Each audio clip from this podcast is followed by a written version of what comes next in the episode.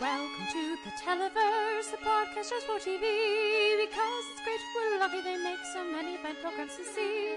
Your host, Noel and Kate, like to debate the merits of all that they've seen. Comedy, genre, reality, drama, and anything that's in between. Welcome to the Televerse. Let's get the show. Hello and welcome to the Televerse. This is Kate Calls and joined as ever by Noel Kirkpatrick. Noel, happy podcasting day to you.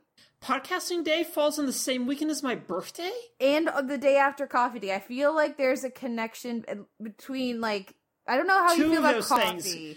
I hate coffee, so But I feel like I feel like there's a lot of podcasts that are fueled by coffee and then of no course doubt. as a podcast. I feel like but transitive property you're connected to coffee whether you want to be or not. I'm sorry. Right. No, I'm connected to coffee in all sorts of ways, even though I don't want to be. Fair enough. Uh, well, are you excited for your birthday? Do you have plans? Are you going to go be sociable? Um, I'm helping my friends move into a new house for my birthday. you're, do- Um, you're doing it wrong. Spoiler alert. But that's okay.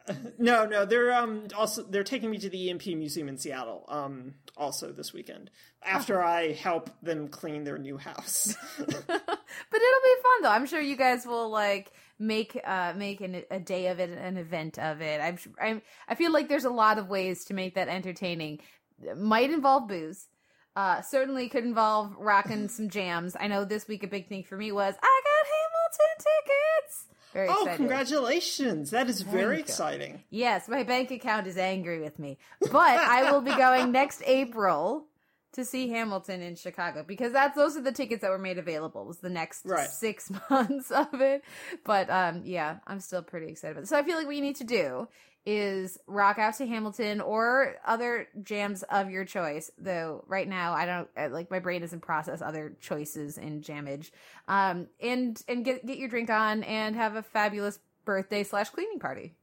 Well, that'll have to all be very kid friendly since there'll be a seven year old involved as well. Okay, most of Hamilton doesn't have swearing, and just tell it, it. This is just your grape juice. But then, then we have to skip over Democratic mother Republicans, and That- what's the point? That's that is that is true. I see. I see what you're saying there. I I can't really argue with you on that one. So yeah, no, there's no point then. yeah. Okay. Touche. Touche. Well, you'll have to report back next week on on what you uh, what workaround you came up with or what your Right. other approach was. Um, this week in TV, Adventure Time is ending in two years, 142 episodes. So like we got some time to deal with it, but still, how sad? Yes.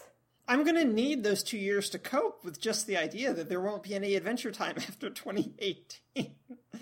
Yeah. That's no. I mean, I'm glad they're telling us now as opposed to springing it on us in two years. Mm-hmm. But um, no, this has been like a really steady fixture for me since I didn't start watching immediately. I came on in I came on during Finn the Human Jake the Dog premiere. That's when I started Mm-hmm. watching it on a regular basis. Um, so, but I mean, that's been a while. Uh, so no, this is going to. I'm very sad, but I'm also very excited to see how they wrap this up, and I'm not quite sure how I want them to wrap this up. Part of me just wants a really cool standalone episode that just just doesn't do anything, and just talks about them. And but then part of me also just wants. I need so many answers. well once again it's that that conversation about how you watch tv and how you Right. how you watch each given show because i'm about to say i don't watch tv for answers but you were here when i was talking about the night of and Yes. uh, the night of really didn't uh, connect to me on a character level and so that made me much more interest in interested in um, the process and answers and of course that adorable cat so um, for me with adventure time i don't care about answers even a little bit. Uh, they might be nice okay but i don't care about that. I care about uh, creativity and moments and style and mood and life lessons in, in ambiguous life les- lessons at that. Um, yeah so so i i look forward to seeing what they're do- gonna do. I like that there's so much notice for us but also for them. They're working Yeah. on season eight right now yes? This would take us through season nine Uh, I think that's correct. Yeah. so that means it's not like they're not having to just finish. This isn't like a Korra situation where we all know they should have had another season. Um, if they should have been able to have a fully supported, I should say, final season. Um, and and they'll they'll be able to really decide how they want to end it. And I think a show like like Adventure Time that really put the current brand of of Cartoon Network on the map and gave them so many viewers really did so much for them.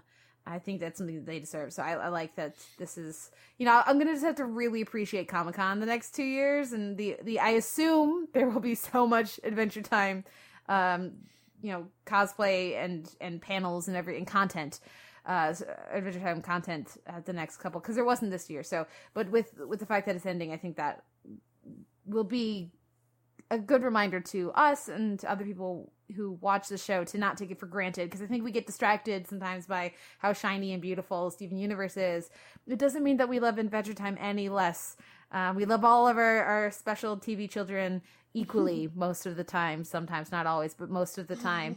Um, so yeah, I think you know Steven's on hiatus right now, apparently uh, for who knows how long. And um, so if, if Adventure Time is going to be coming back soonish. I hope. Do we know when it's coming back?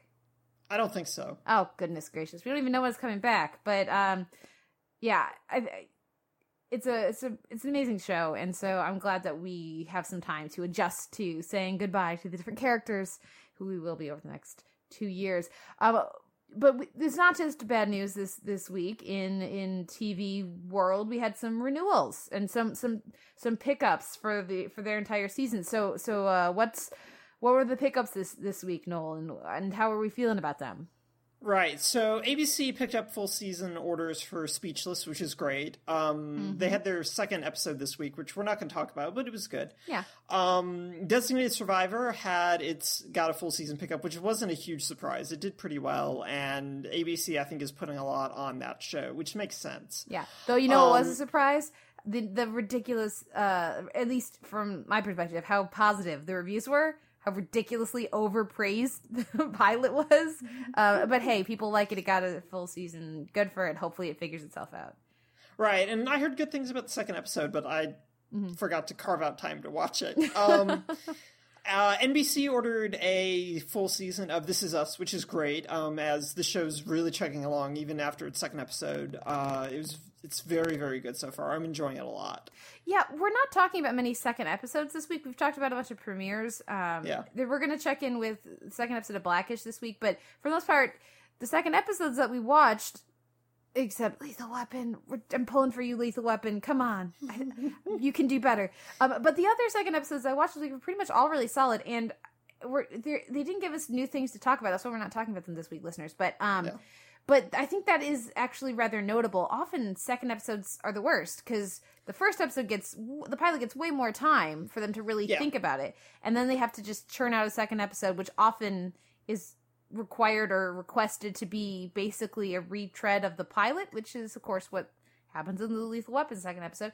Um, and so it's easy for the second episode to be actually one of the series' worsts. Worst episodes. Yeah. Um, and so the fact that there were so many solid second, like Pitch is solid, Superstore, oh, sorry, season two, sorry. But Pitch was solid in its second episode, and Speechless was solid, and these other shows, um, that's, that's a good sign.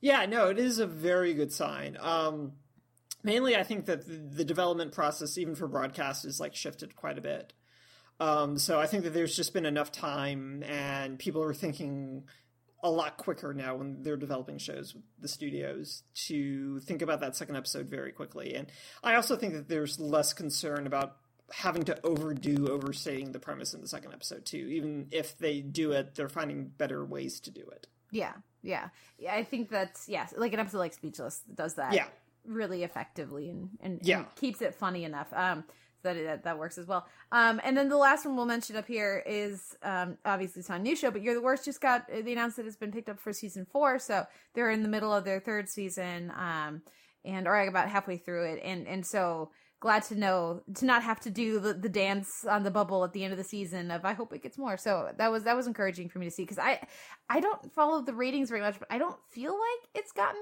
better ratings this year. I think it just it just has good critical buzz.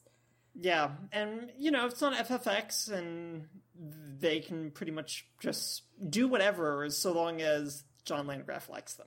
Yeah, fair enough. Any other um, premiere or renewal or pickup or cancellation uh, thoughts? Oh, right. FX did do a couple of like random cancellations. Like the Strain's going to finish itself off after season 4 And Mm-hmm. in case you didn't know, the Strain Strain was airing its third season right now. No one's talking about Yeah, it. we don't care. So yeah, But it's ending after season four, um, just very unceremoniously because that never became the big hit that FX was expecting it to. give David Bradley better things to do. Everyone. Uh, David Bradley, Corey Stoll needs better things to do. Yes, but you know, I I watched that show for most of a season just off of David Bradley.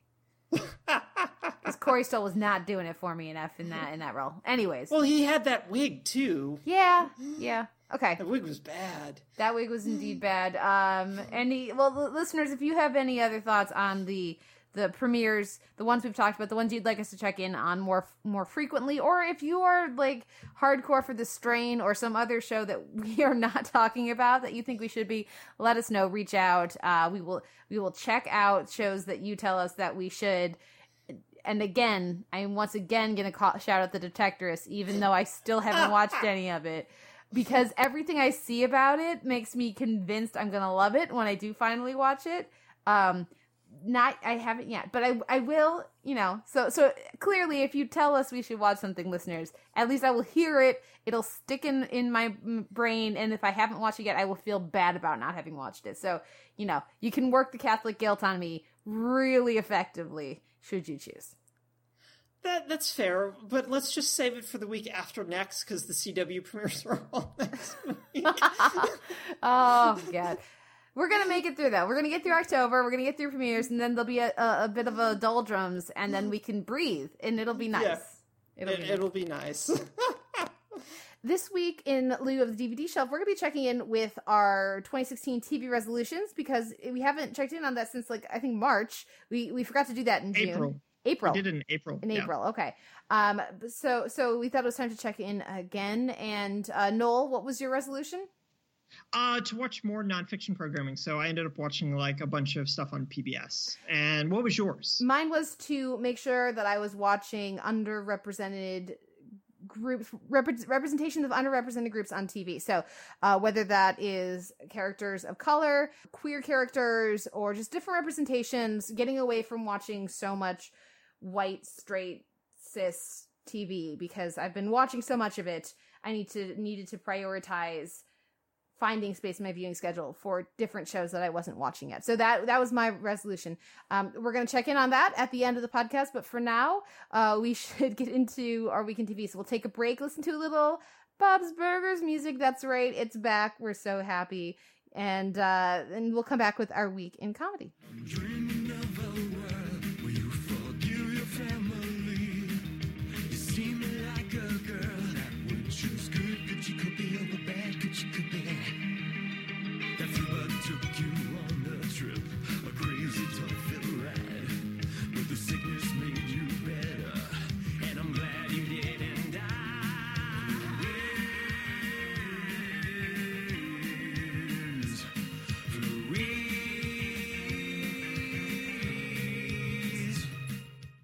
That was, of course, one of the songs featured in this week's episode of Bob's Burgers, Flu-ouise. Um, the, they had their premiere this week, of course, uh, this, it's of season seven here. We also had the premieres of Drunk History, Great Escapes is season four for them. Younger came back for season three with A Kiss is Just a Kiss. Uh, Survivor's Remorse had its finale for season three, Father's Day. You're the Worst had a Edgar centric episode called 22. Then um, we had Blackish, God, and we're going to round things out this week by talking about The Good Place, Jason Mendoza.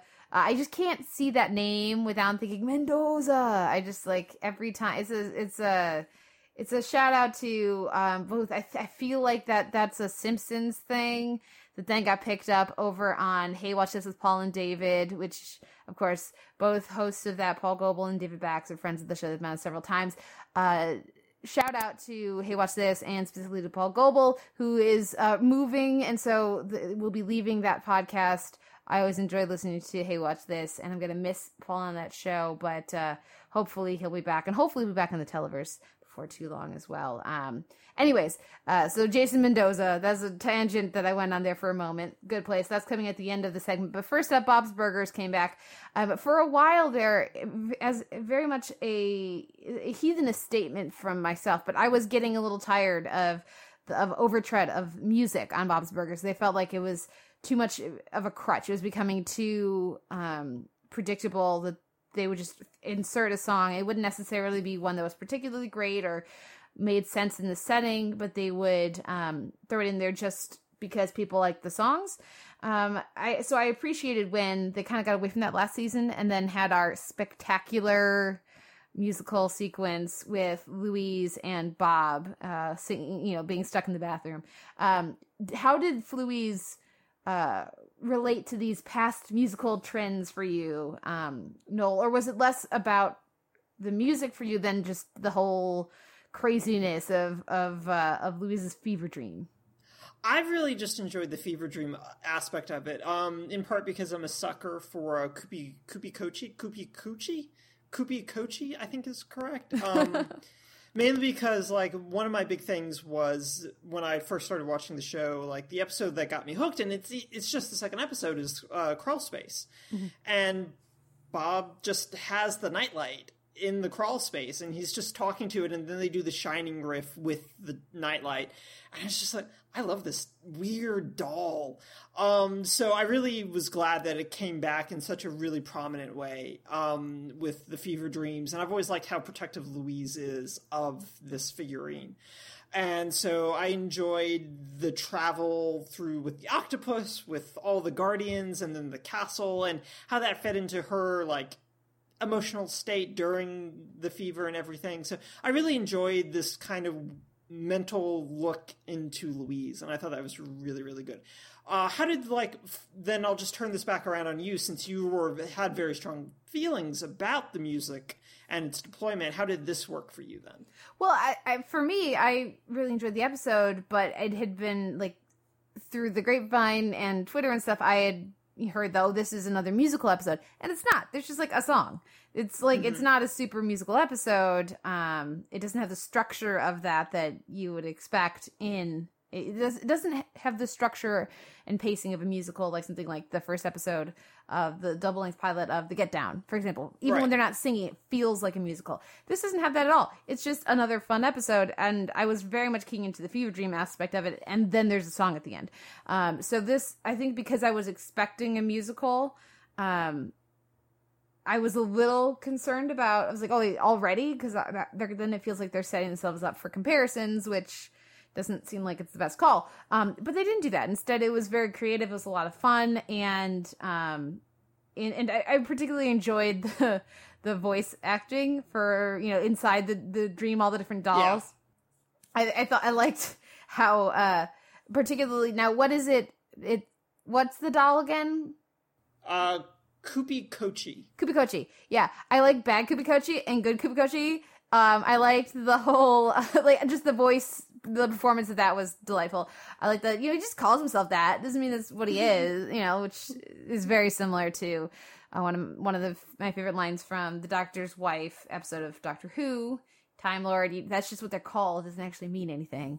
Um, but um, yeah, I, I, I thought it was really creative and fun. I liked all the stuff we got with Louise, like talking to her. But it's my favorite. I mean, if I had a favorite, but I don't.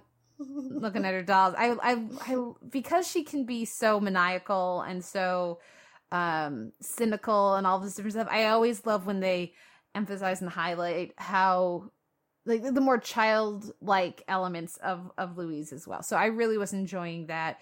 Um the when the text just like got got up and started tap dancing instead of being subtextual after a while. Uh that was a lot of fun for me too. And even just something like like the the fact that there is now in the world of this show a toy store that you can just emergency call. Right? Isn't that the best? That was like that was the other big takeaway for this episode was that any whenever this show just does a little random aside like that, the world just kind of expl- this world just kind of explodes a little bit, and I love that. But yeah, no, it's an emergency toy store. Yeah, they've, they've got a they've got a toy guy now. They can call their toy guy. It's great, and the, the you know he does the the voices. You know, like I can just really you won't do the voices right. This is the frog game. So great. I, I just loved all of that. So I thought it was a really delightful and whimsical start to the season, and and certainly made me very glad to have them back for like again season seven. It just makes me so happy that that you know a show like Bob's Burgers, which never got like particularly breakthrough ratings or anything Yeah. uh, has been able to just find a nice, safe, reliable home on Sundays on Fox and and survive and, and just thrive for so long. It's really speaking of. At some point, I do need to check in on. I'm really he- hearing very interesting things about this season of South Park, season twenty. Um, And again, it's another one of those things. Like I could see if they wanted to. If the creators wanted to, Bob's Burgers going to a 20th season. I could see them South Parking this or Simpsonsing this if they wanted to. And that just kind of makes me happy. The fact that apparently South Park is doing really interesting and new and creative stuff in their 20th season. And here's Bob's Burgers doing that again, doing that in its seventh season. It just shows the, you know, just the longevity of the format if you want it. So it's Right. just very encouraging. It is very encouraging, and I, I'd heard similar things about South Park as well. Though I've never been a regular South Park viewer, but I do agree that uh, if Bob's Burgers can just continue along this way, and Fox is happy with it, and everyone's happy doing it, uh, there's really no reason for it to just stop at any point. It's just like, no, no, this is a very solid performer. It's a very good utility player. It can be off for weeks mm-hmm. when everything else around it is new for some reason. Mm-hmm. and we can shuffle it around with football, but it works very well. So I'm I'm glad it's back as well because I was kind of missing it a little bit. I was going through I was realizing I was going through withdrawals. Yeah. Yeah. The dynamics in that show are just so fun and very glad to have it back. I'm also very glad to have Drunk History back. This episode was all about different escapes. Um, I'm looking forward to uh, other th- others um, storytellers and, and segments that I know are coming up this season, but I thought it was a strong strong start to the season. Always enjoy when they have Tom Lennon on and Thomas Middleditch, and there's they have some of their more reliable actors um, pop up in in these um, these stories in this first episode. So Drunk History was also a lot of fun. Again, they're in season four, and it hasn't gotten old yet, and that's because of the strength of the narratives that they pick for what they're what stories they're going to tell, what the drunken narrators are going to like really talk about. The fact that they keep finding interesting and fun stories is what keeps this keeps the premise going. Um, because drunk people rambling would get old very quickly if it Sober people rambling gets old very quickly, but yet we still have listeners. I was gonna say, and speaking of, I should move on to the next show. Younger, a kiss is just a kiss. Uh, Noel, I'm so invested in the shipping on Younger, and I have been since I watched and reviewed the first season for AV Club back when it started. They sent the entire season, and I sat and watched it all in like a day right. um most because it was charming in Sutton Foster and you know there's pl- plenty of reasons but a big part in the second half of that first season was shipping undertones between a couple of the characters those have now become overtones we'll see how that plays out in the season but just like it highlights for me the the chemistry with um the uh Charles character and Sutton Foster's character Liza on Younger is terrific. It's so strong. And then she also, of course, Sutton Foster, I think, could have chemistry with a chair. But um, she probably could. yeah, uh, but but also the the the connection that we see with uh, Liza and with Josh is also is very different, but it's just as uh just as relatable and and shippable, I guess. Um, it really highlights how lacking so many other shows are with that. So many shows that fuel themselves on uh romantic hijinks. Um, and it, it, I was listening to on Hey Watch This. They talked about for their last episode with Paul and David. They talked about that How I Met Your Mother finale and some of the the the vitriol around that. And I think a big part of that was just that the chemistry was so amazing between uh, uh, um, the actress who they brought in to be the mother and Josh Radnor, uh, Chris Christian Chris Cristin Milioti. I want to say Something along those lines. Yes, I could be getting that wrong. She was fabulous on Himium. She was fabulous on Fargo. I apologize if I got your name wrong. Um, but the chemistry was so strong that when they messed with that, it got people angry. The chemistry uh, between all the characters, but specifically with the romantic pairings on Younger, is so terrific. You get that that gut, you know, like the pit of your stomach kind of thing going as you as you're watching. At least I do all the time, um, and it just really keeps the show afloat in a way that makes me wish other shows could I don't know, in the casting or in the writing or in the timing or in the editing, whatever magic it is they're working over there on Younger to keep that souffle of a show alive. Because Sutton Foster can do a lot on her own, but I don't know. I don't know that she can do three seasons on her own. You know, one person can't usually save give you three seasons worth of story and of energy.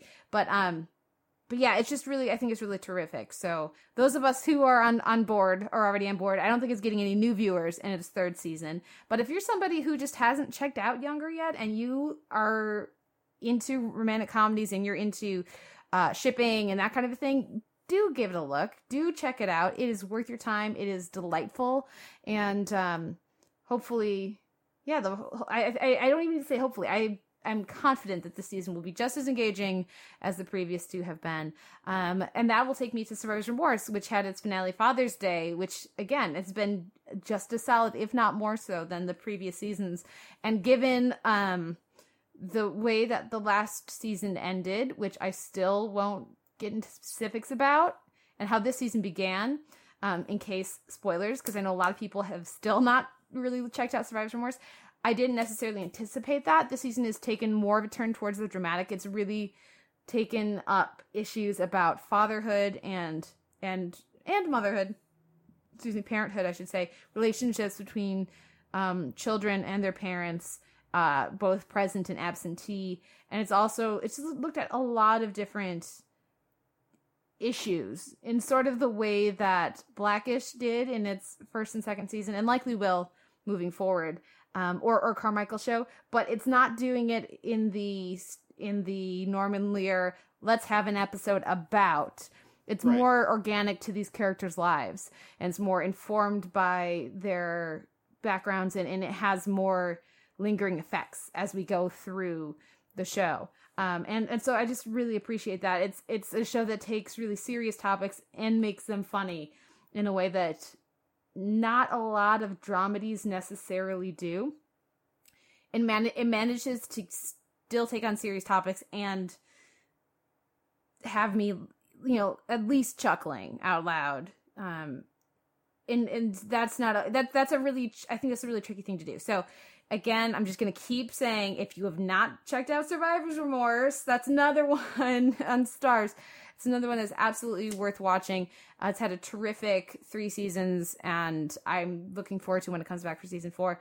Um, the reason I mentioned like this combination of serious and dramatic is that You're the Worst, of course, had its episode this week 22 that all focused in on Edgar and what he's dealing with was told from his perspective and he's of course gone off his meds um, over the course of this season because he didn't like the side effects that he was getting um, I think that the tipping point for him was that he was having erectile dysfunction and he couldn't engage sexually with his girlfriend. Um, it was becoming an issue in their relationship, and so that's what finally pushed him to make the not particularly healthy decision to go off his meds. And so we we see in this episode how he's experiencing the world. There's a couple shots um, that are that are taken from previous episodes where we're now we're seeing his perspective on it and the colors are different and the there's like a filter over it. Um there's there's a really strong sense of paranoia throughout the episode. There's a really uh they they do i think i mean i how what do i know of ptsd but it seems like they do a good job of capturing how someone dealing with PTSD, dealing with the issues that Edgar is dealing with after, you know, ha- having served in the military and having a lot of mental health issues coming out of that experience. We don't really know what his background was that much before going into the military. So I don't know how much of that's pre-existing and how much of that is just a straight up byproduct of his time in the military. But um, they do a really good job of capturing that. It's a very uh, serious episode. I was seeing some places people complimenting it on being funny and also this but i don't think it's really trying to do that. It it does feel a bit like the the very special episode um but i think it's a worthwhile topic to do a very special episode about. And and i think that if you tried to you know like because it is so centered on one character and one experience if you tried to also make it funny that wouldn't feel right Um, so I don't know. I wasn't laughing very much, but I did think it was a really terrific performance. It really had me. It felt organic to where the character has been and what sort of my f- concerns for the character have been all season when he's been sort of in the background of a lot of the action. So I like that they're taking a different approach to Edgar and what he's dealing with than they did last season with Gretchen. Um, and hopefully that's something that they'll continue to explore and it won't just be a one and done. I would very much like to see them continue to give the same attention to Edgar, maybe not the way that they do in this episode, but to bring him more back. So like it feels like a distinct choice to leave him more in the background for four episodes a season, then do an episode all about him for the fifth episode. Um, it's the idea of you haven't necessarily been thinking about him as much because they've been forefronting Jimmy and his father's death and all of that. Um, but while you weren't paying attention, here's what Edgar's been going through. Hopefully, now that we've had this, he'll be back up um, to a more significant role in the balance of the time timing of the show. Um, I don't know if they will do that or not, but I continue to appreciate the show and like what it's doing, and the performances and the the writing and direction has been really very strong this season. I'd say this is the standout episode of the season so far. Um, it's easy to say that with a flashier episode like this, with a very distinct visual style and everything, and the very serious topic. But um, but yeah, it, it was. I appreciate them doing an episode like this. Have you? Can you think of many episodes like this that that focus? I know you you don't watch You're the Worst, but that focus on like especially on a comedic show that focuses on a character's PTSD or a veteran trying to deal with the VA the VA and um, and trying to find their own way to cope with you know their experiences. Not offhand, no. Um, I feel like there's increasingly like representation of, of that within lots of drama. Yeah, Um, Parenthood comes to mind for that. Right. Um, but anything within a comedy space, I can't think of anything offhand that does that hmm in any way. No. Yeah. Well, and You're the Worst has already made a name for itself by its through its depiction of depression and what that Right. can look and feel like, and so taking that same um, approach to to Edgar and what he's dealing with makes sense from from these writers. So we'll see what they have up their sleeves for um, the rest of the season. But I'm way more interested in this than I am in Lindsay spinning her wheels and still dealing with the same issues that started that, that dominated most of her storyline in season two. Hopefully, there's something like they do such a great job with Jimmy and Gretchen, and with Gretchen's new therapist, and with Edgar. I would love to see that same creativity with Lindsay, but hopefully. Hopefully that's coming later this season. But I've been talking way too long. I need to drink more of my coffee. So please, uh, why don't you take over uh, here on Blackish, Noel? Uh, and the episode is God. What did what did you think of this episode? Uh, I was actually a little surprised by how a little quiet this episode was given the topic matter, but then it made sense in the end because I kept waiting for um, Dre to like drag um, Zoe to um, church. Or like there, or Ruby to drag her to church, or something along those lines, and it never materialized. And I just went, but this you guys should be doing this where where are you going with this and but i liked the introduction of like um rainbow's brother showing up as a basic hedonist from paris who's been and played by daveed diggs He's the worst. he's, such the worst He's the kind of guy This- who's Barcelona. yeah, or you know, croissant. And this butter is terrible for this. And it's just like, oh my god, no, shut up. um so uh so but it was a, it was a very nice counter cultural counterbalance to what that was. But then by the end of the episode when they're all uh there for the sonogram, the um and the the basic inability to find the fetus at at the point at that time and the sheer ratcheting up of tension um everyone's just like perfectly still and perfectly quiet and you've got Tracee Ellis Ross just selling the concern and the one little tear dripping down when they still can't find anything. And then the, just the sheer relief, and then Zoe saying, "Thank God that they're once they're able to hear it, uh, the fetus's heartbeat and everything." It's it's it basically eradicates my eradicated my concerns because it's such a great way to unify all of them without having to do anything more hijinky basically. And i really appreciated that sheer restraint that came into that. And i really really enjoyed that instead of doing the more hijinky stuff they did that but then they also like did this larger cultural point about the importance of faith within the African American community and how important that is to their continuation of being able to get through America and that so, so forth and so on. And I liked the acknowledgement of that and that once they did that, it was very much, well, you can't really do anything funny in church after that. um, but it was a very good episode. It, they used Daveed Diggs' character just enough to provide really solid punchlines. And then the episode just ends with such a good capper of we're never ever letting Diane get close to that baby. oh, I know. I love Charlie's. Um, it's like you've got my anonymous letters. Oh no, but if Diane got them, I'm dead.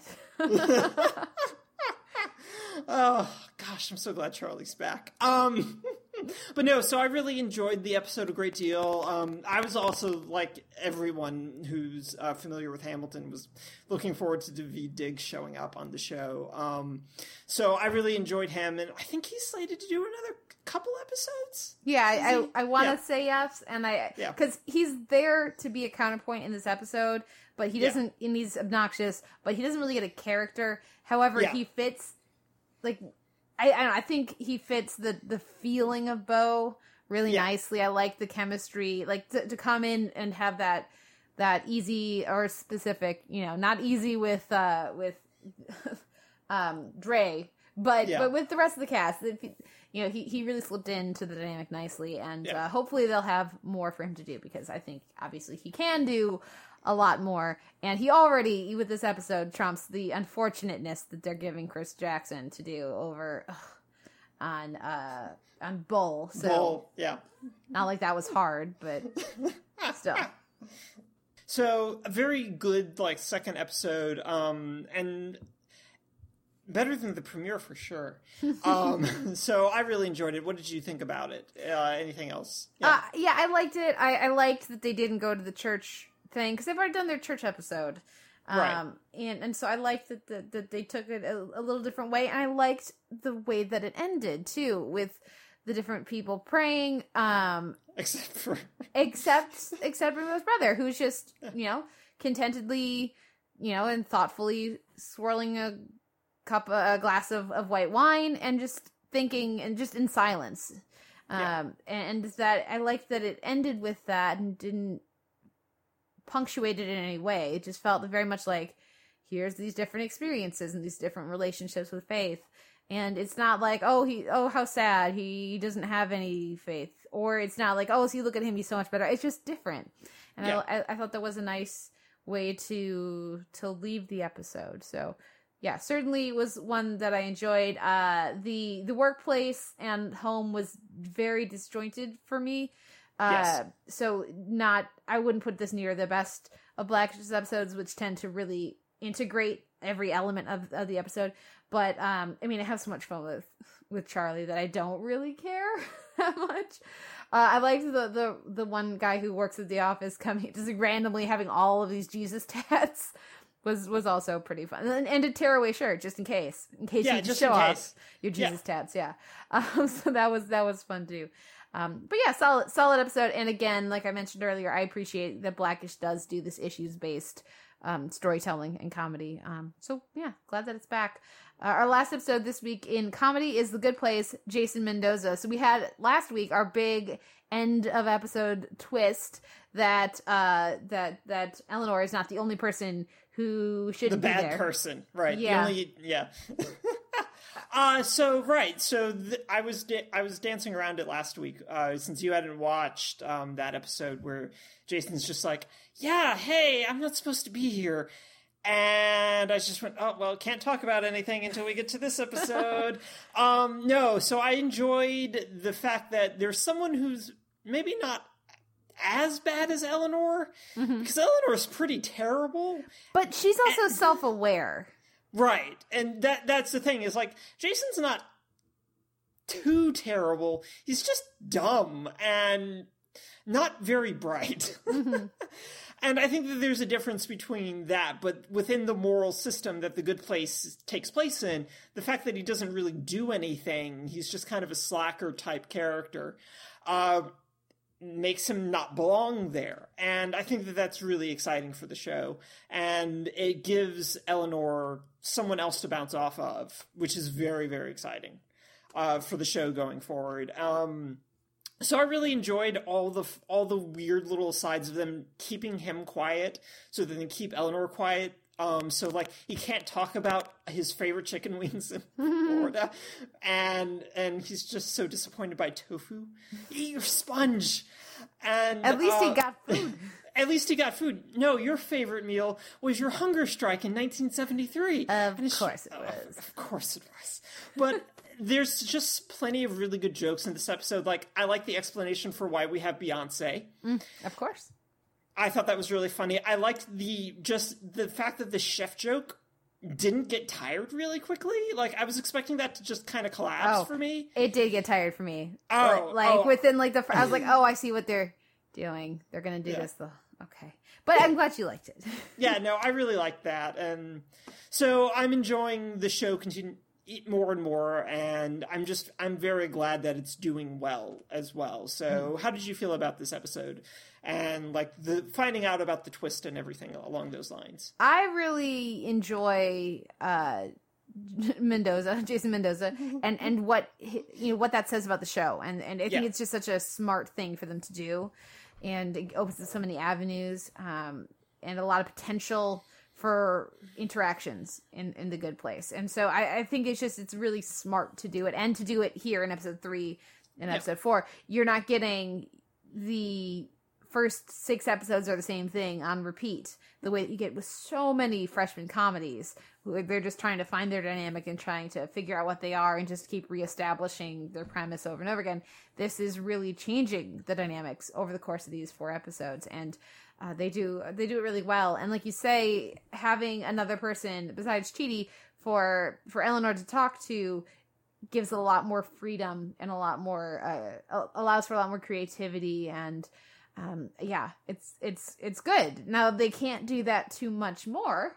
Right. so you know we'll see what happens next but it, it also adds an element of unpredictability to it because i think we all know that Chidi's not going to do anything and eleanor is passionate enough about not being kicked out of the good place that she's not going to screw anything up.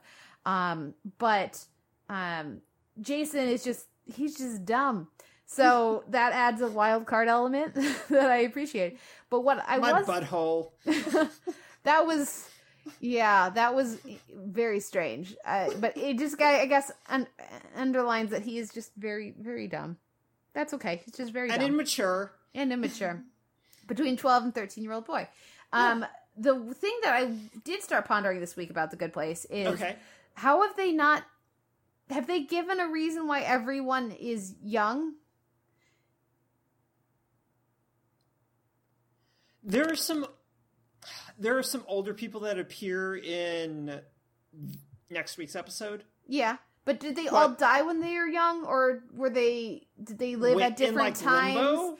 or Yeah. did they like you, like did they all die when they were 28 to 35 or whatever or did they live very different lives and some died when they were 25 and some died when they were 87 and then just this is the body that they chose from for themselves upon appearing in the good place you know what i mean? Like did like I'm, i've been pondering that because everyone on the show is young and Right. attractive you know? Um and then you have of course And Ted- Ted Danson, who's old and attractive. well, yes, but, but but of course he's not human. He's a whole other thing, so that you kind of makes sense. But I, I've been I've been pondering things like that as well. Like, did they all?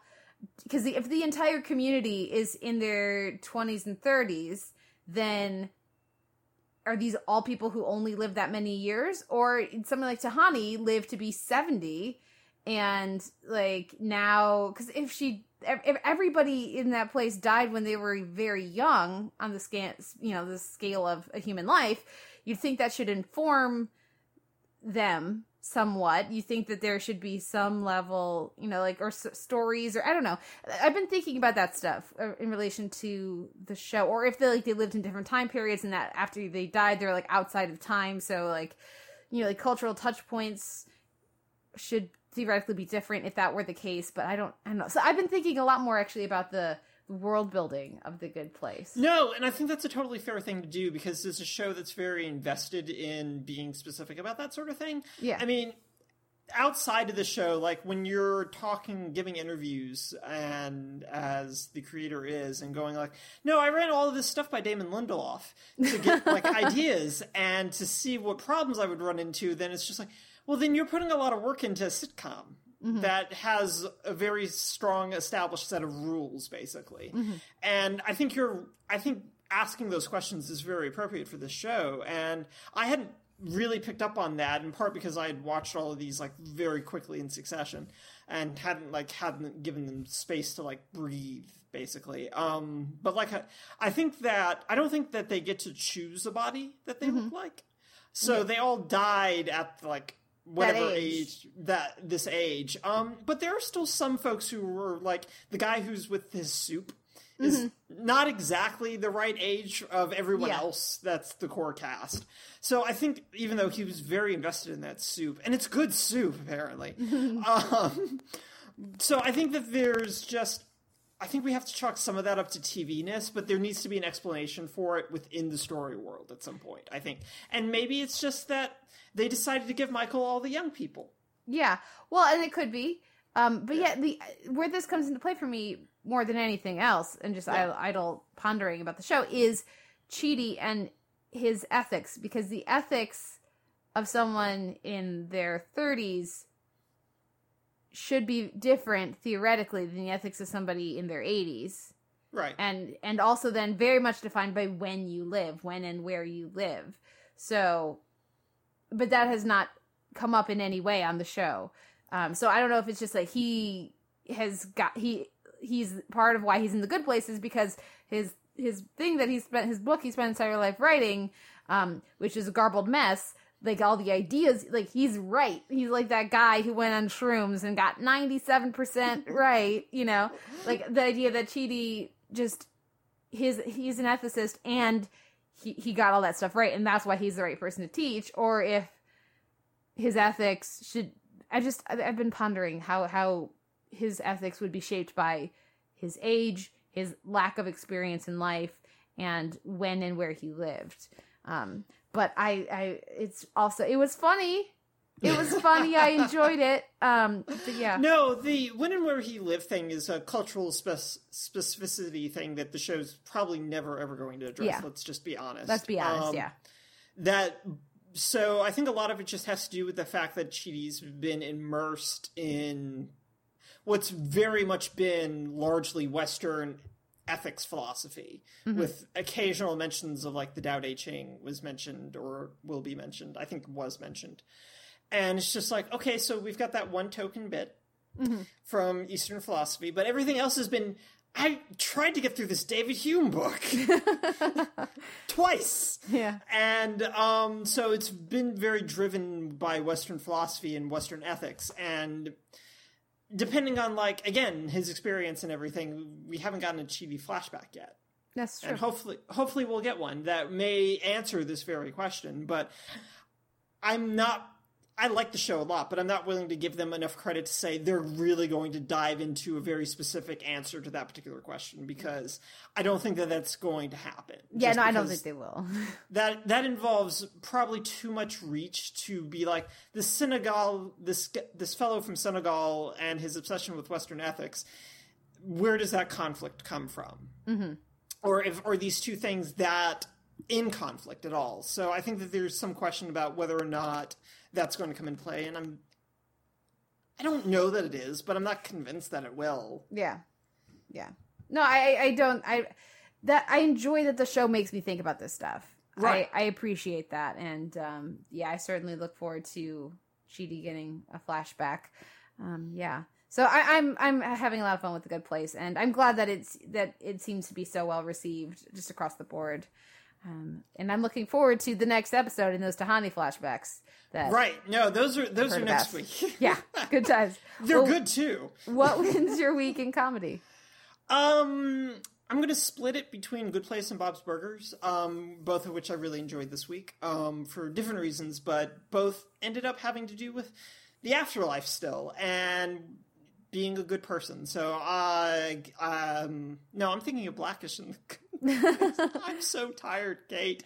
Um, but no, still, I'll give it to Bob's Burgers in Good Place. What about you? I'm gonna give it to Survivor's Remorse for its finale. Um, yeah, just really enjoying the way that that that the season shaped up and um, the focus of it, the the narrative focus, or, or I should say, the, the thematic focus of the season is something that I've really appreciated. So, uh, bring on season four, man. Um, now we'll take a break, listen to a little more music, and come back with our week in genre, reality, and drama.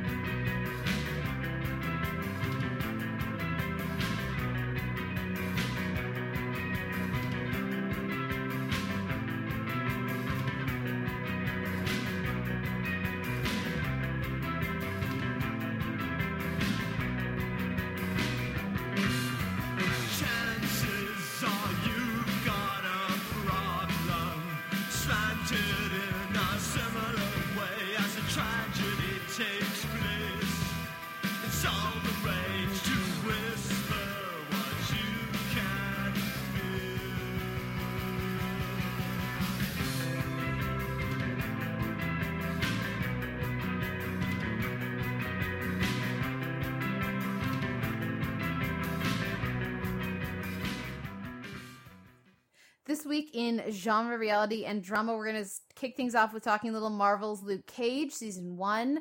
Then, Horse of a Different Color. Then we'll talk about the Van Helsing premiere, Help Me and Seen You.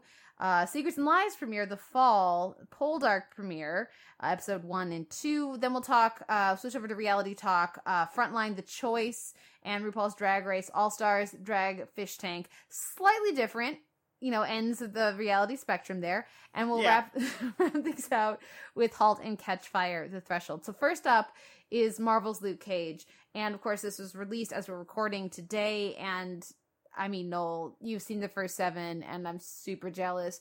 It took so much self-control to stop after one because i needed to watch other shows that we would talk about as we record today.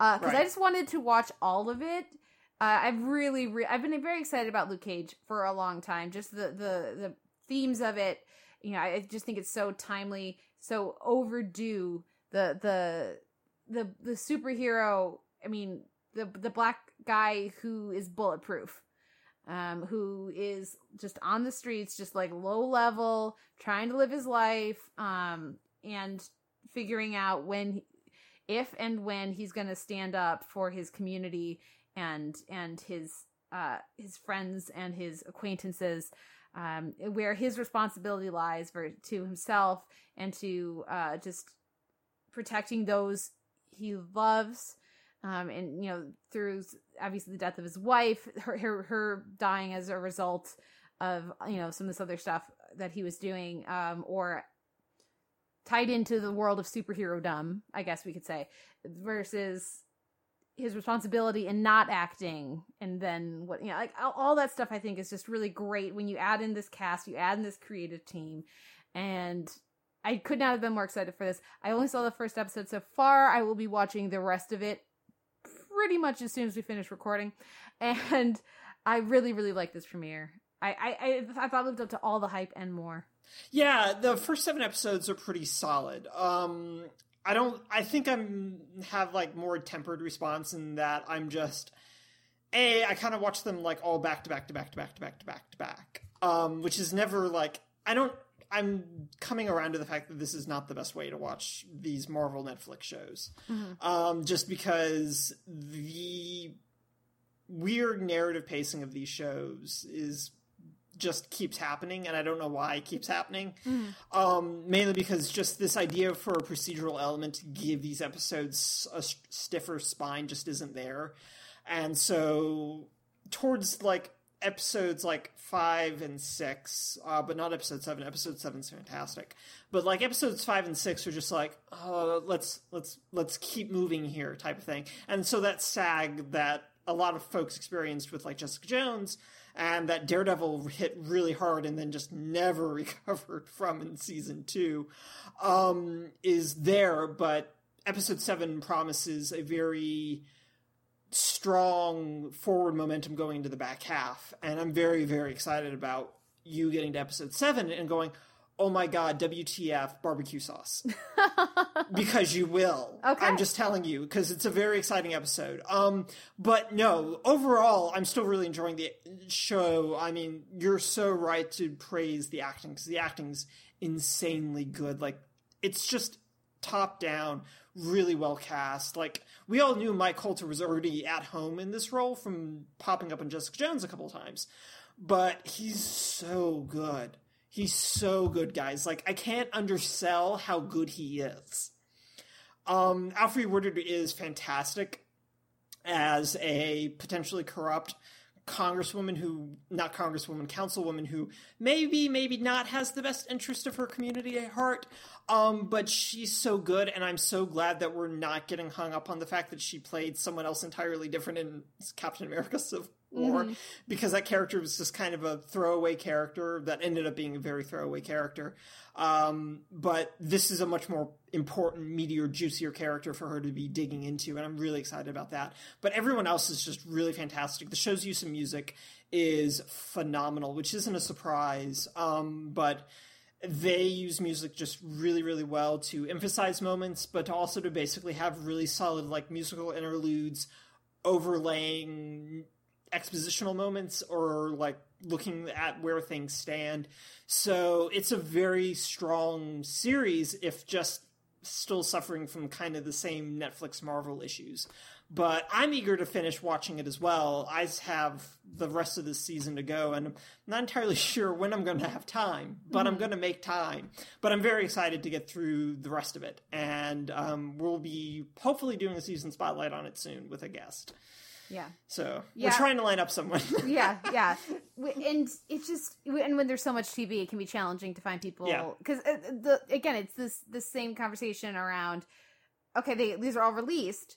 Who has actually watched how much of it? You know, right Have people well that's why we're getting someone it? totally different for this hopefully Yeah, fingers hopefully. crossed We'll see. We'll see. We don't want to jinx anything. So, Yeah. um, but no, it, it's um somebody like Mahershala Ali. I mean, I, I don't like House of Cards, so I stopped watching it.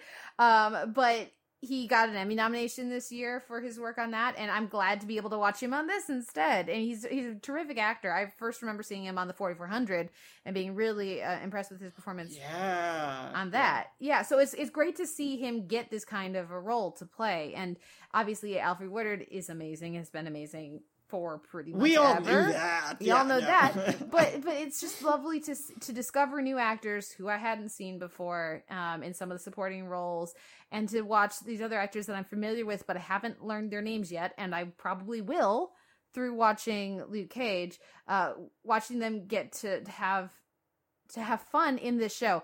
I appreciate the the balance of some having something to say and and fun that I think is you know th- that superhero energy that is possible in a show like Luke Cage, and I felt like I was getting in this first episode. Um, of course, I I have very high hopes. Maybe next week I'll come back and saying, well, it couldn't live up to my ridiculously high expectations. Maybe I'll come back and say that next week. But right now, um, I just I feel like with Luke Cage and with Jessica Jones, it feels like Luke Cage is much more in the vein of Jessica Jones than of of Daredevil in in Yes. having things to say and having points of view and wanting to to ha- have social commentary amongst the rest of the storytelling. Daredevil could. You've got a blind lawyer. You've got somebody who's a defense attorney theoretically fighting for the small guys. But that's never been part of what the show is. The show is much more interested in random ninjas. So, uh, hope this feels like it's much more in the vein of Jessica Jones having something distinct to say. Um, also, I just think th- like the, the little bits I was seeing with the, the create interviews with creators and their priorities and what their goals are with the show encouraged me along the in that vein. So I will report back when I've had a chance to see more, and hopefully you will as well, um, Noel. Yeah. But yeah, I, I'm I'm very glad. I went into it very hyped. So either the first episode could have had a hard time living up to my expectations, or more likely, I could have some rose tinted glasses going on. But um, hopefully, the rest of the season will be in that vein, and I look forward to. And as I understand, uh, Rosario Dawson has a more significant role in this. Yeah, she'll show up in episode.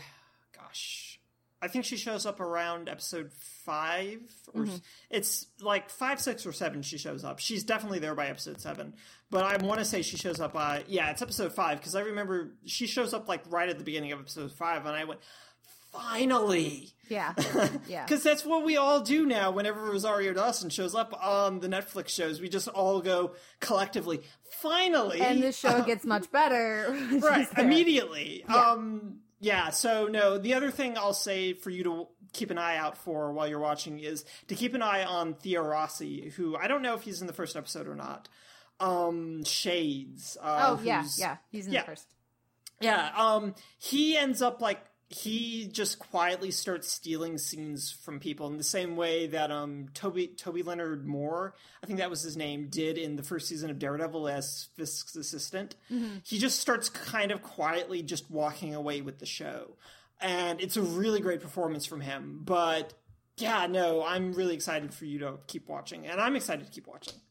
Now, one I'm not excited to keep watching, and I didn't keep watching, is Van Helsing.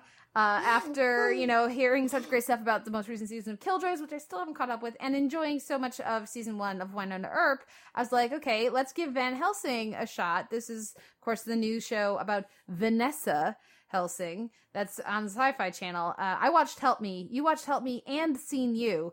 I Yeah. was like, I guess by the the first scene, they could have had me, but by the end of the first episode, I was just completely checked out of this one. I didn't think it was very interesting at all, and I will not be back.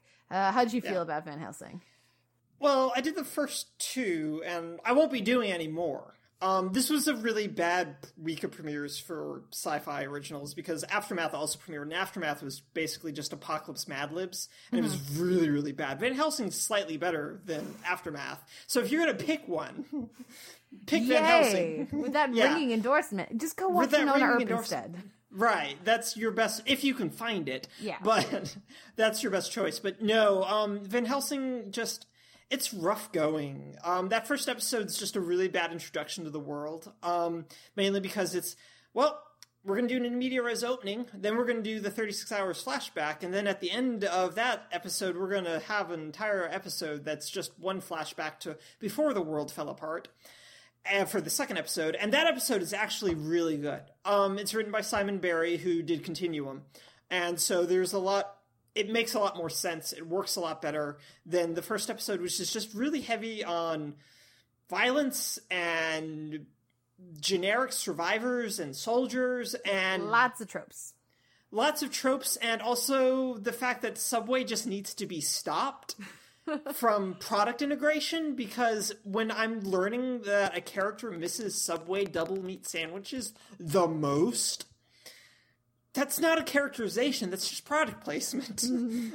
And it's bad. Um so it's a very frustrating first episode that's just ah look at all this crazy stuff we're gonna do and it's not none of it's particularly crazy and then the second episode is much better world building. It's settled. You get a very strong sense of Vanessa's life before the world before she ended up as Sleeping Beauty, which is what they keep calling her. And you get a sense of what like started causing the world to kind of collapse 3 years ago. And that episode's just much more better paced. It's very interesting.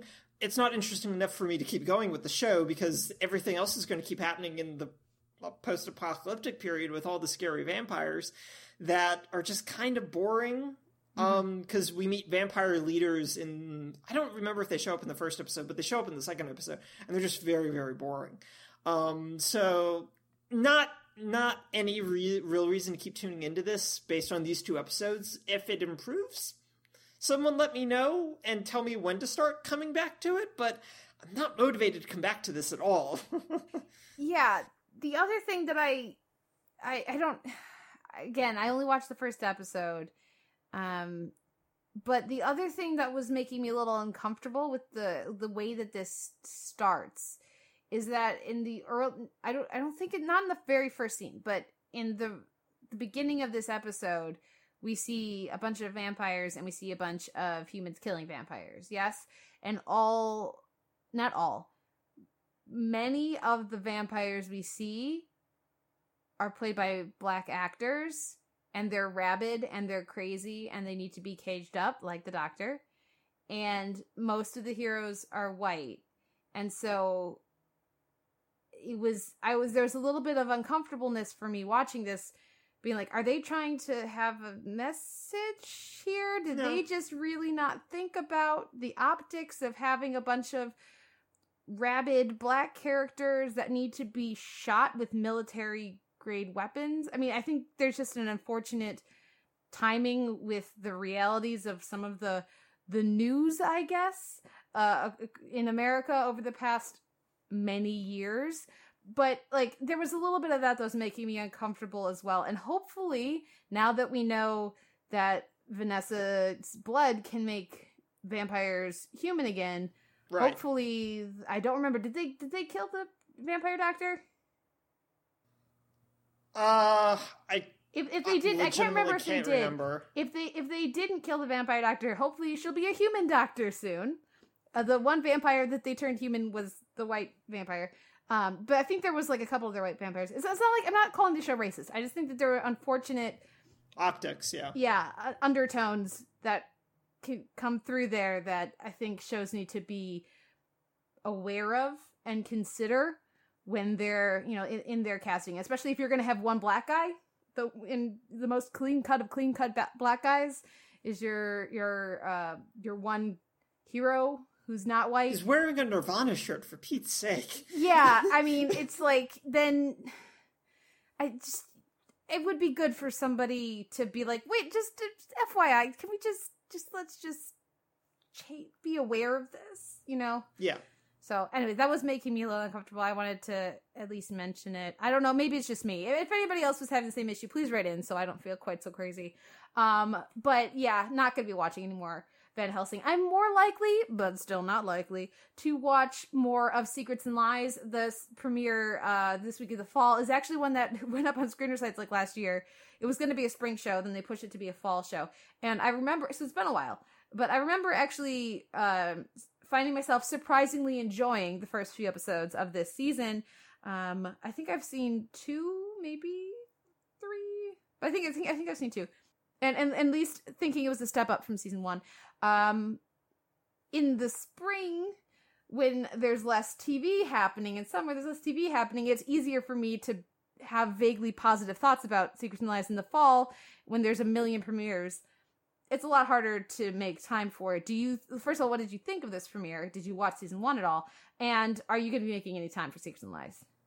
Right. So I'd watched the first, I want to say two or three episodes of season one with Ryan Phillippe, and it was fine. Um, I heard it got pretty strong as it went along, much stronger as it went along, which was reassuring to hear. But I also just didn't go back to it, even if I did kind of like the weird vibe energy that Juliette Lewis was leaning into and is still very much leaning into. I think that's a really interesting performance that's on TV that's probably not getting enough attention um because it's a very different kind of performance um without being aggressive about the weirdness of the character which i think is good. Um so this was fine i guess um i wasn't particularly like compelled to watch a second episode uh mainly because like i felt like the central question for last season was for us whether or not phillippe's character had killed the kid. And this season, it feels very much like the show doesn't want us to give a reason to have that question, at least in the premiere. Because I'm going through the premiere very much like, well, I don't really feel like he killed her, but I also don't really care if he did. Um, even though we're getting extended flashbacks with their relationship as it developed to the point where they're getting married, he, she's pregnant, et cetera, et cetera. Um, but like it feels more like we're digging into her past. Like sh- she has a secret po box. She has a secret ipad. She's got a she had a she had a child at some point that no one else was aware of.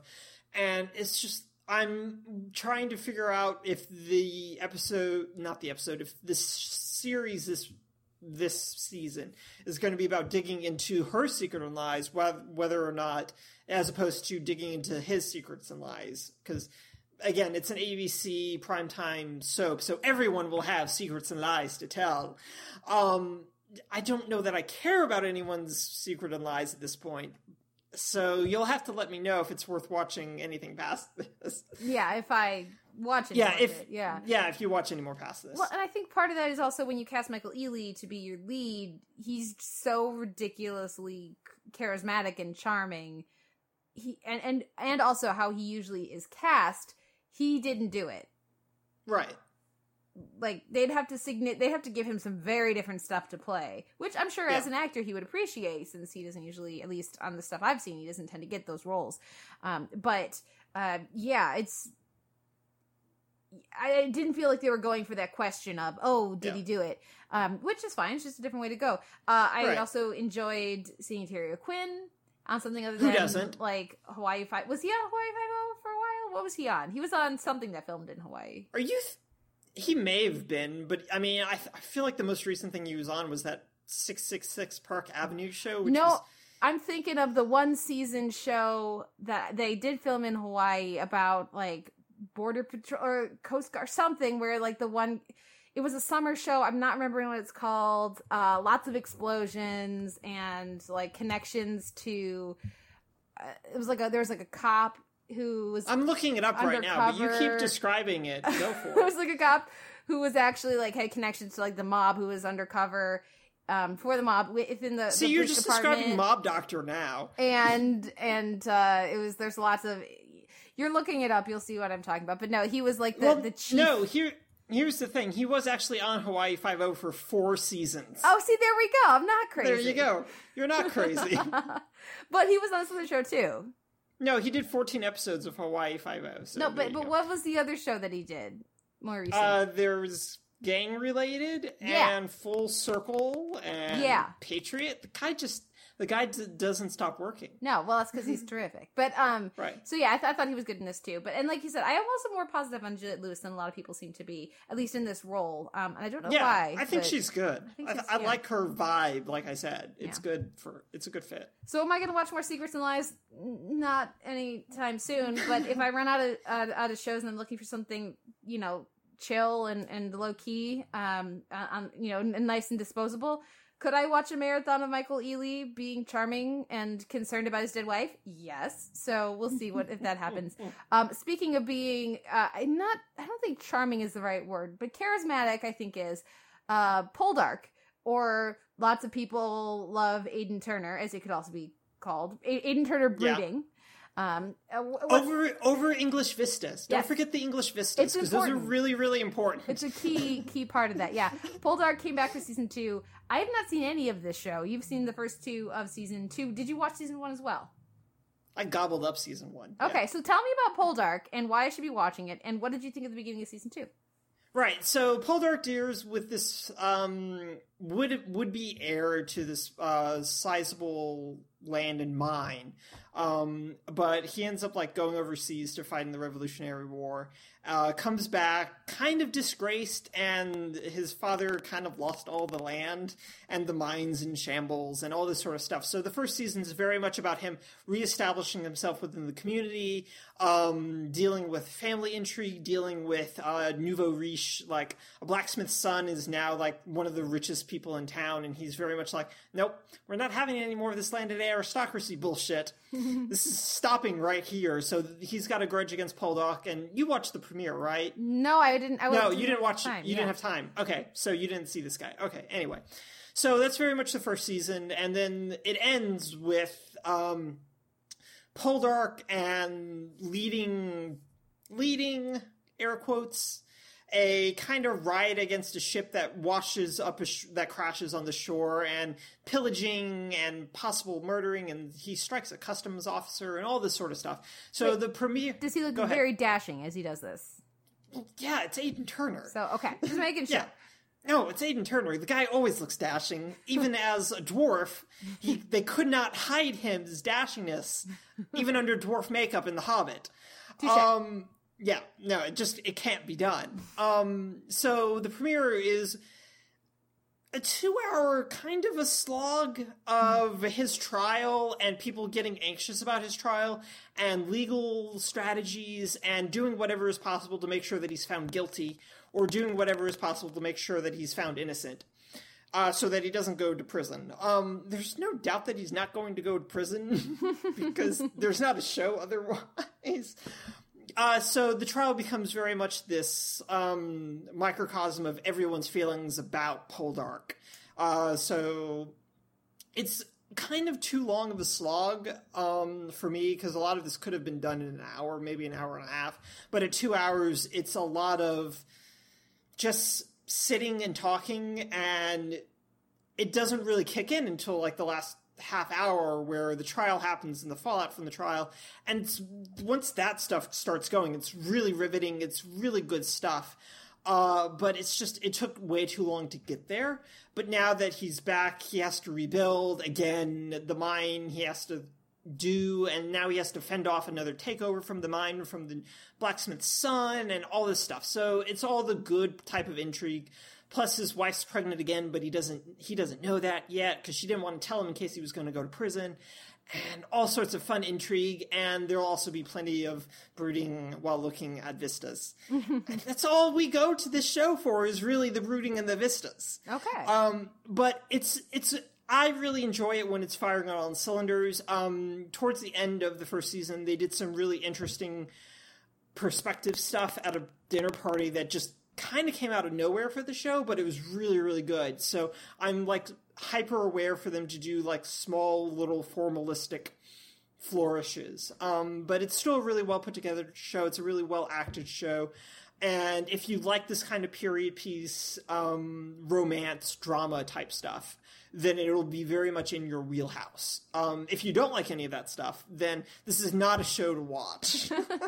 but if you do like those elements, um, I think that the, for a very real reason, Masterpiece's key art of him looking stern but charismatic on a English shoreline as waves crash up behind him looks like a romance novel is very purposeful because that's what the show is on a very fundamental level. But it's a really well executed romance novel. Um, and I really enjoy really well executed period piece romances anyway.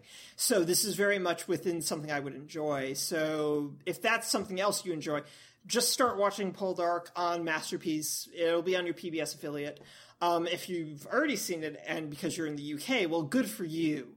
um, but this is, I really enjoy it and I'm eager for episode three uh, to get the show going back. Going.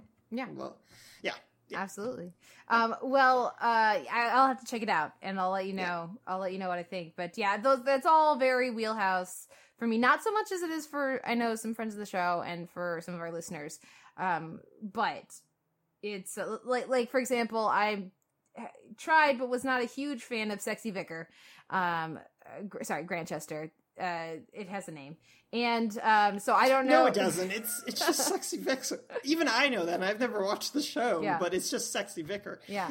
Um, but I do enjoy the cast and, and I'm intrigued by what, what you have said here. So I, I wouldn't have made time for it, but now I will, and I will report back with my thoughts. So thank you.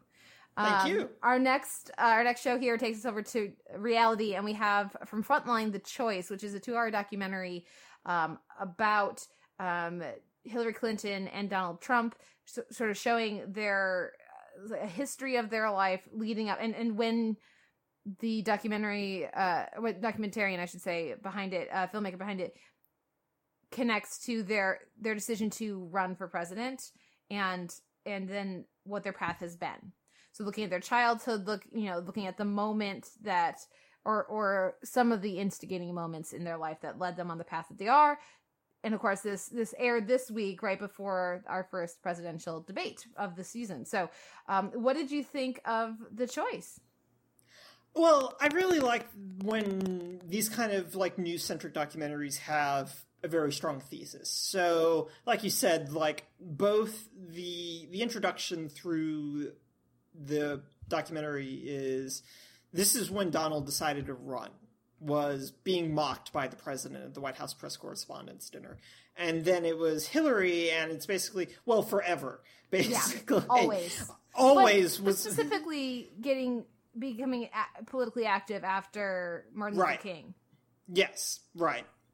So very, but it also like by having that kind of very strong thesis, it guides everything else in ways that can end up feeling really limiting. And that was kind of the wall I ran into with the choice is that it's well researched. Um, I learned a lot about Trump because I just didn't know anything about him previously.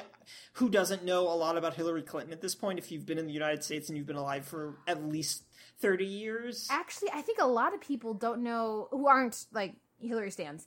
Um, or- and I'm not either, but I mean, it's just yeah don't know necessarily as much about her life and career before entering the the national stage sure, and that's fair. but after like Yeah. from clinton bill clinton's presidency on i mean i feel like Yeah. she's most people have know you know where she's coming from Right. And I mean, I was familiar with like her stuff at uh, Yale and meeting Bill, and I even knew a little bit about her stuff at Wesleyan as well. Um, so a lot of that was just like reminding rehash type stuff, and she's been hitting some of the family connections home recently as well on Campaign Trail. Anyway, but what it does is that it leans itself to kind of a grand unified theory of these people as human beings.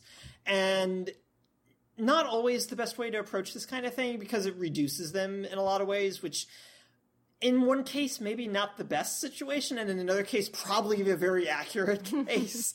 um, so I, I think it steers like a lot of the talking head sections um, in making sure that they draw those connections and what it also ends up doing, and this was more frustrating on the Hillary side, is that it kind of glazes over a lot of stuff.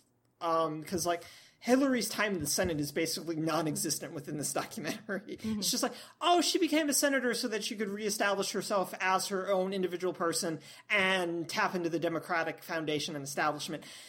Who cares about anything she did as a legislator? Accurate, but limiting. But the Trump stuff all feeds into this uh, degree of egomania, this degree of anything I have to do to win, and even if I'm losing, I'm going to declare myself a winner type of stuff, is hit- home really heavily from the Taj Mahal failure to and pick your take your pick of the sex scandal uh, that happened uh, in the late 80s early 90s I my timeline's a little fuzzy on that to his resurgence on the apprentice so i think it's a really well put together documentary and very well researched i just think that its thesis ends up limiting it in very specific ways that does a disservice to Hillary, but probably does the best service to Trump, but it also still reduces him very much to this very basic psychoanalysis, which, again, I'm not a huge fan of, even within a two hour documentary. But it was still really informative and still really interesting. Um, and I was glad that you suggested I watch it. Uh, how did you feel about it? I thought it was really interesting. I do think it would Mm-hmm. be uh, excellent viewing for anyone who. I mean, I people have been tweeting about this, but I don't really understand how someone can be undecided at this point. Um, there's Right. a lot of people, but if you are, um, then I would recommend watching it. But I, it it's two hours long, and yet there's so much it skims over because these are two people who are not spring chickens and have lived very eventful lives. Um and it's it skims over a lot for both of them. It skims over i don't know positive things it skims over for trump they might exist. They very likely you know i'm sure there's stuff that i don't know about but it definitely skims over some really serious negative stuff for him too. There's no talk of for example his first wife testifying that he raped her. Um and it does it, there's plenty of other really bad stuff that, that they don't they don't cover for trump which i think helps it from feeling too biased. And maybe it's just the fact that i know that. Right. You know makes it feel less biased to me than if i didn't it might feel like it was biased towards clinton it also skims over some some stuff for her uh, positive Yeah. and negative. So again, I would agree with this that idea that they had that they did their research, they put all this stuff together, and they decided on a narrative that they felt uh, accurately portrayed these two people and was clear and would work in this context of, of a document two hour documentary. Um, so yeah, it, it it's not everything you theoretically need to know, but I do think it's informative and I think it is um again, from my particular perspective, I'm not going to pretend that I don't have an, a strong opinion about this upcoming election. It seemed like it was pretty even-handed. They don't like for example with Clinton um there's no sense that like she's all sunshine and daisies and then republicans didn't like her and then she became closed up. Like it from as soon as she's on the political scene um in any significant way they have her being more tending towards secretiveness like this like that not being a new thing. Like so i, I don't think they shy away from or completely ignore um some of these negative elements of, of clinton as well um and they certainly No, don't for no. trump. No, they don't, because I mean, there's a very strong and clear drive for Hillary's consistent use of remodeling herself as is politically expedient. yeah Um, which feeds into this narrative of her a being secretive, but also just being a very calculated person. yeah uh, which turns a number of people off. Um, and so that's very front and center within this. It's just like, oh, Bill lost because she wore weird glasses, didn't have a drawl, and was active, and her hair was weird uh, for Arkansas at the time. Yeah. And so she came back with a slight drawl, totally different clothes, different hairstyle, lost the glasses, all this stuff. And then again, after um, when she did the Christmas tour, which is super iconic Mm-hmm. from the 90s, and just this total change after the failure of the healthcare reform plan. Yeah. You can like feel her soul dying as she's introducing this is a Christmas tree. Let You- me you really- you on a God, tour. have you, have you watched all of that before? I've Have not watched seen the whole thing, no. Oh, God, it's so depressing. Yeah. You can just, like you say, you can very much just see her soul leeching away. Yeah. You know what reminded me of actually was um Kimmy Schmidt this season, like with the Anna Camp character, who's way too qualified for the lifestyle she's chosen. Um but yeah, and it is I mean, again, as a woman watching this, to watch eh, somebody who's brilliant by all accounts, everyone who, you know, all of her colleagues at school, like other people, All of her colleagues now. everyone will agree she's brilliant. Um, just being like, no, I'm just I'm keeping my maiden name. Why would I change my name? I Yeah. yeah. and then and watching that just get winnowed away over time was just like it just breaks your heart. And so listening to her friends from Wellesley and be like, why she wait she's she's taking his name and then she goes from Hillary Rodham to Hillary Rodham Clinton to Hillary Clinton over time and she changes her appearance. Watch like this her learn the lesson that she can't be herself. She has to model herself into this idea of the the political wife. Um even somebody as strong and as as um uh as as competent and as brilliant as as Hillary Clinton learning that lesson now you could argue that that isn't the lesson she necessarily needed to learn. She could have learned a different lesson and gone a different way, but that is that is the choice that she made. Um, it, it's very, I think it's very telling about who she is now and her approach to to politics and her approach to the media and her appro- her public perception and everything. I think it's important to remember where you know like the the the because uh, th- like I think it's important to look at where these people came from and how they've been shaped by their experiences, and they didn't just pop up now. You know, they didn't just pop up for this election. They have look, and, and obviously Clinton's been a, a very public persona for a long time, and so has Trump. Yeah, no, Trump's been around for Yeah. eons, even just out, even before like The Apprentice and 14 seasons of which they kept emphasizing. Yeah, Um, yeah, like within Manhattan, he was huge, huge for so long. yeah. But I, anyways, I thought it just to really, even just having the pictures then and the pictures now, and listening to them speak then and now and stuff, it just really hits home the progression of time and how that has and hasn't affected them in Yeah. different ways. Yeah. Um, but yeah, so I thought it was very interesting. I like I said, it's not like it's the perfect be all end all of it, of documentaries or anything like that, but I think it's very informative um, and in a, a political election cycle that is just been crazy. I, it's nice to see some what feels like pretty just straight up reporting, informational. Yes, there's probably some perspective and opinions going on in there, but it does feel pretty fair. Yeah. Yeah, no, I mean, there's very much a framing device, and like I said, there's a thesis. Yeah. So they just follow that thesis through, and that's that's fine. Like, I mean, you're doing a news documentary. You're not, and this gets into like larger things I've talked about before with documentary is that there's not really anything objective about documentaries. Um, so I'm not expecting an objectivity even from Frontline with its news documentaries. I'm not expecting that sort of thing. I'm still expecting some sort of a perspective, and they offer one for each.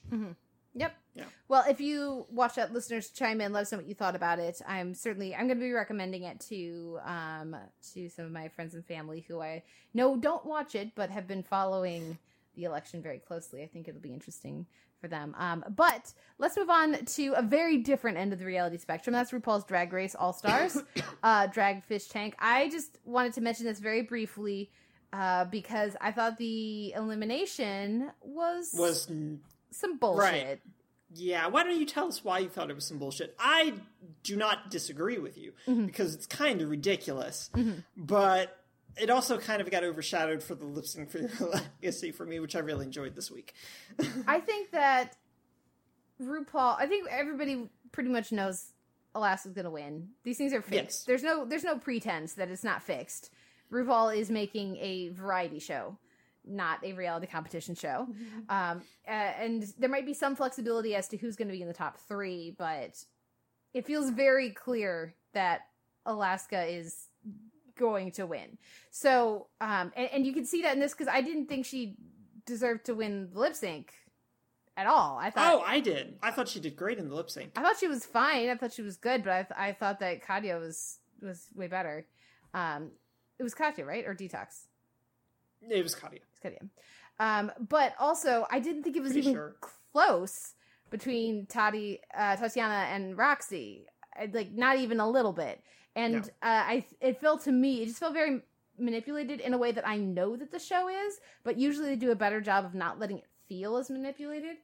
Um, so Alaska was always going to win that. She was always going to be in the top, even though she shouldn't have been in the top. I didn't think the top two, but she was going to be in the top two so that she could win the lip sync, so that she would have to. They would have the drama of her deciding if she was going to send Roxy home, because that's what they wanted to show. That's what they wanted her to have to choose between, um, and create drama that way. And uh, they didn't really. I didn't think that Tatiana necessarily deserved to be in the bottom. Thought Roxy did. Um, I didn't think that Alaska deserved to be in the top. So, uh, and I don't. Th- I think that.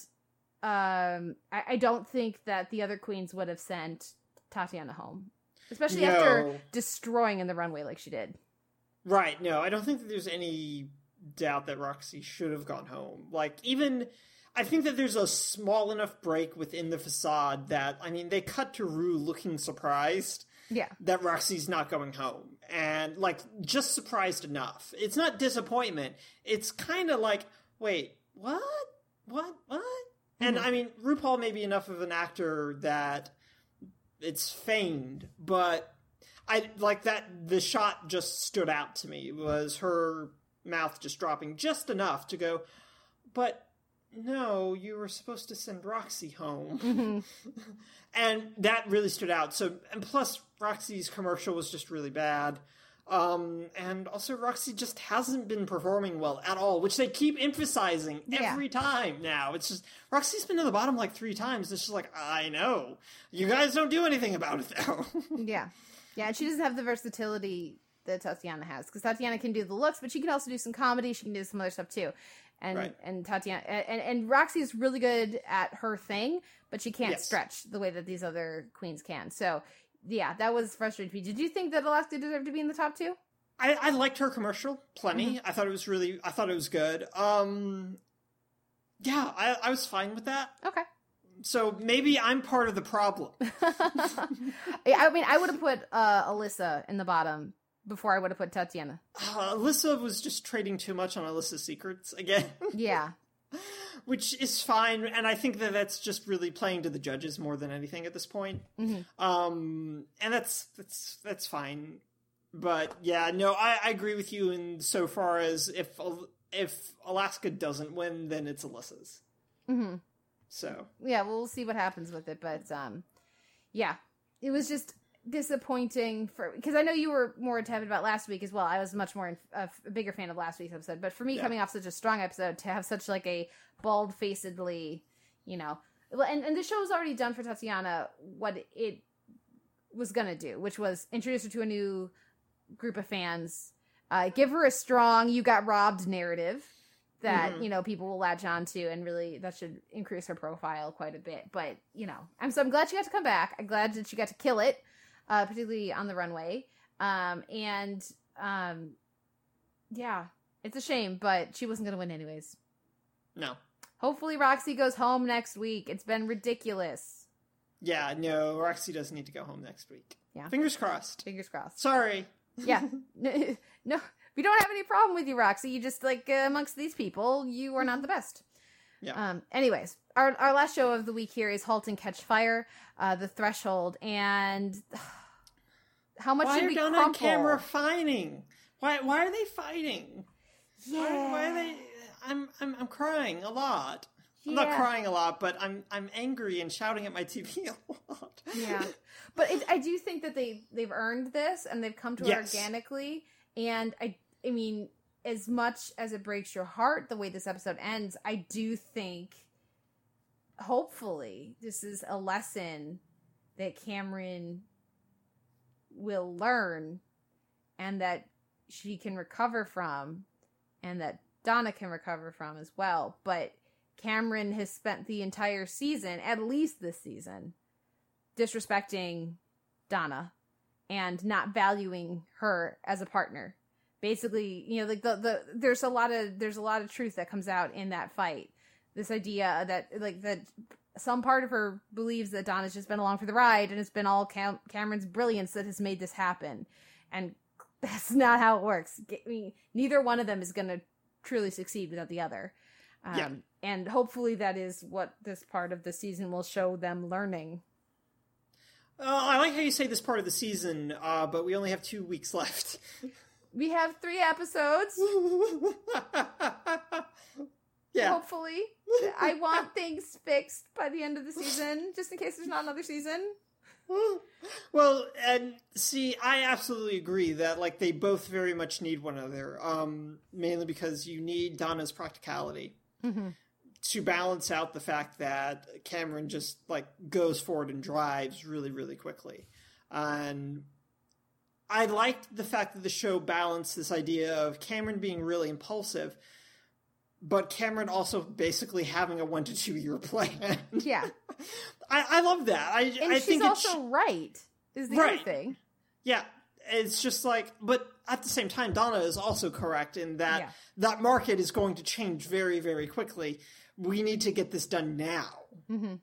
and it's just it that whole I want to vote now was so gut wrenching. Like on any number of levels, just Gordon being like, I don't want to do this, but I have to live with her. Yeah, she's my wife.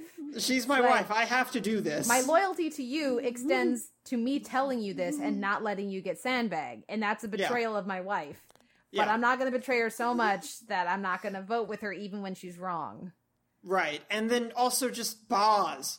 God, Boz is killing me, Kate. Yeah. Killing me. Yeah, And so just Boz being like, I, I don't know, but yes, but no. yeah, It's just, it's really, really good. I mean, if you had told me in season one that this is where the show would have been, like, that my reaction to all of this would have been, oh, no. I wouldn't have believed you because season one's just so not what this show has become in any way, shape, or form as it begins to become season one again with with Gordon and um, uh, Joe. Joe um, going into business again, and Yeah, I didn't. I didn't quite I buy didn't- that. I didn't really buy it either. I really struggled with that idea. Um in part because I'm not, I don't, I, I admittedly do not understand what Joe and Ryan were doing. Hmm So I don't understand why it's a good idea. I just know it's a good idea because people on the show keep telling me it's a good idea. But I don't know why it's a good idea. So I'm kind of like trying to figure that out. But then I just keep getting reminded that Ryan is such a non character still. Yeah. And it's just like, I made it all free. I put it out there. And it's just like, well, you're an idiot. Yeah. Yeah. yep. is the is the correct response to that. Yeah. Um, but it's just Ryan's such a non-character that it just felt very much like, like I said at the beginning, was that he was very much just something there to motivate this rec- semi reconcil this silent partner reconciliation that we're having now. And I feel really frustrated that for that actor and for who has done decent work with a very bad character, and it's just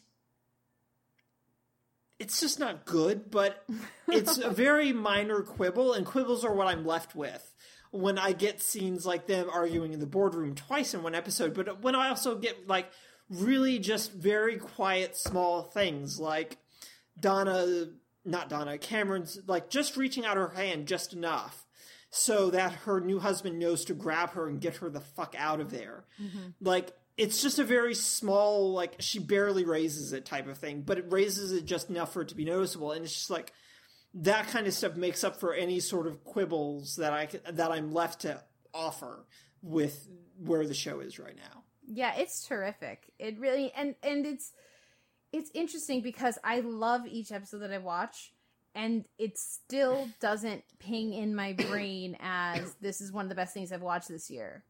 Yeah. No, I'm having I'm having the exact same conversation with myself when I watch an episode. It's just like this is really really good, but I'm never I'm never conscious of the fact that this is easily one of the best things I'm watching this year right now. Yeah. Yeah. Yeah, I don't know why. You know, Yeah. even if it's just like fighting the programming of of white male antiheroes are the important and capital G great shows. Yeah. Maybe it's even just some of that residual stuff that we don't because there's no reason if you look at the show and and we've been I mean especially particularly myself I've been effusive in my praise Yeah. of the last you know like several episodes of this season um and yet it I don't go ooh oh my goodness there's another Halt and Catch Fire it's gonna be amazing I'm gonna love it Yeah. and then as soon as I d- watch it, of course, that's my reaction because it's been terrific. They've been hitting it out of the park from ca- on character, on writing, on direction, on music, on all of this stuff, on editing. It's not a perfect season. Ryan is an issue, and I still think that uh, I don't buy Gordon trusting Joe to any extent ever again. Um, so that, that's a gimme there that I have to extend to them. Yeah, but just wait until Cameron joins up with them again because that's where it's going. yeah, but I don't. I don't. I'm not going to buy it either when it happens, but I feel like that's where we're going with this. Yeah, but um, yeah, for whatever reason, it's still like the palette still rebels to some extent. I have to fight it. I just, I just think I just need to keep reminding myself that this is so good and it has been so strong, and that it's it's a couple years of excellent groundwork being laid. I mean, I didn't watch most of season one. I jumped in. Which- I, and you made the correct decision. I feel good. I still feel great about that choice. Um, but like all of season two, and then how far we've come in season three as well, all laying the groundwork to get us to where we are, and so much of it feeling so organic and so natural to these characters. Um, yeah, it's been terrific. It really has. Like I'm this entire discussion has just reminded me like it's just I've been thinking about other shows I've really enjoyed this year and it's just like this is it. This is one of those shows I've really enjoyed this year that is like very strong contender type for when we get to December and start talking about our best of lists. And it's just like this should this is a very strong contender for if not top ten, then definitely like top Definitely, five. yeah. If not, And- wait, if not top five, If then not top five, then top ten for sure. yeah yeah it's- I, I i would agree absolutely and um i look forward to seeing what that will be what that uh, that's 'Cause- gonna be fun on the upside, like this fall season's not offering anything so far that's No. going to be able to like really push things forward unless you know designated survivor just becomes this really thoughtful meditation on the collapse of the U.S. government. Yeah, that's why I just always think it's a, not a good idea to like. I don't. You don't really see people do like top ten shows of the year so far when we get to Yeah. like July, the way that you do with films sometimes, and that's because if you did that, you'd be burning your list for the end of the year because usually all the best shows are happening in that first half. Um, it's been a, I would say on average, it's been a off year. What do you think?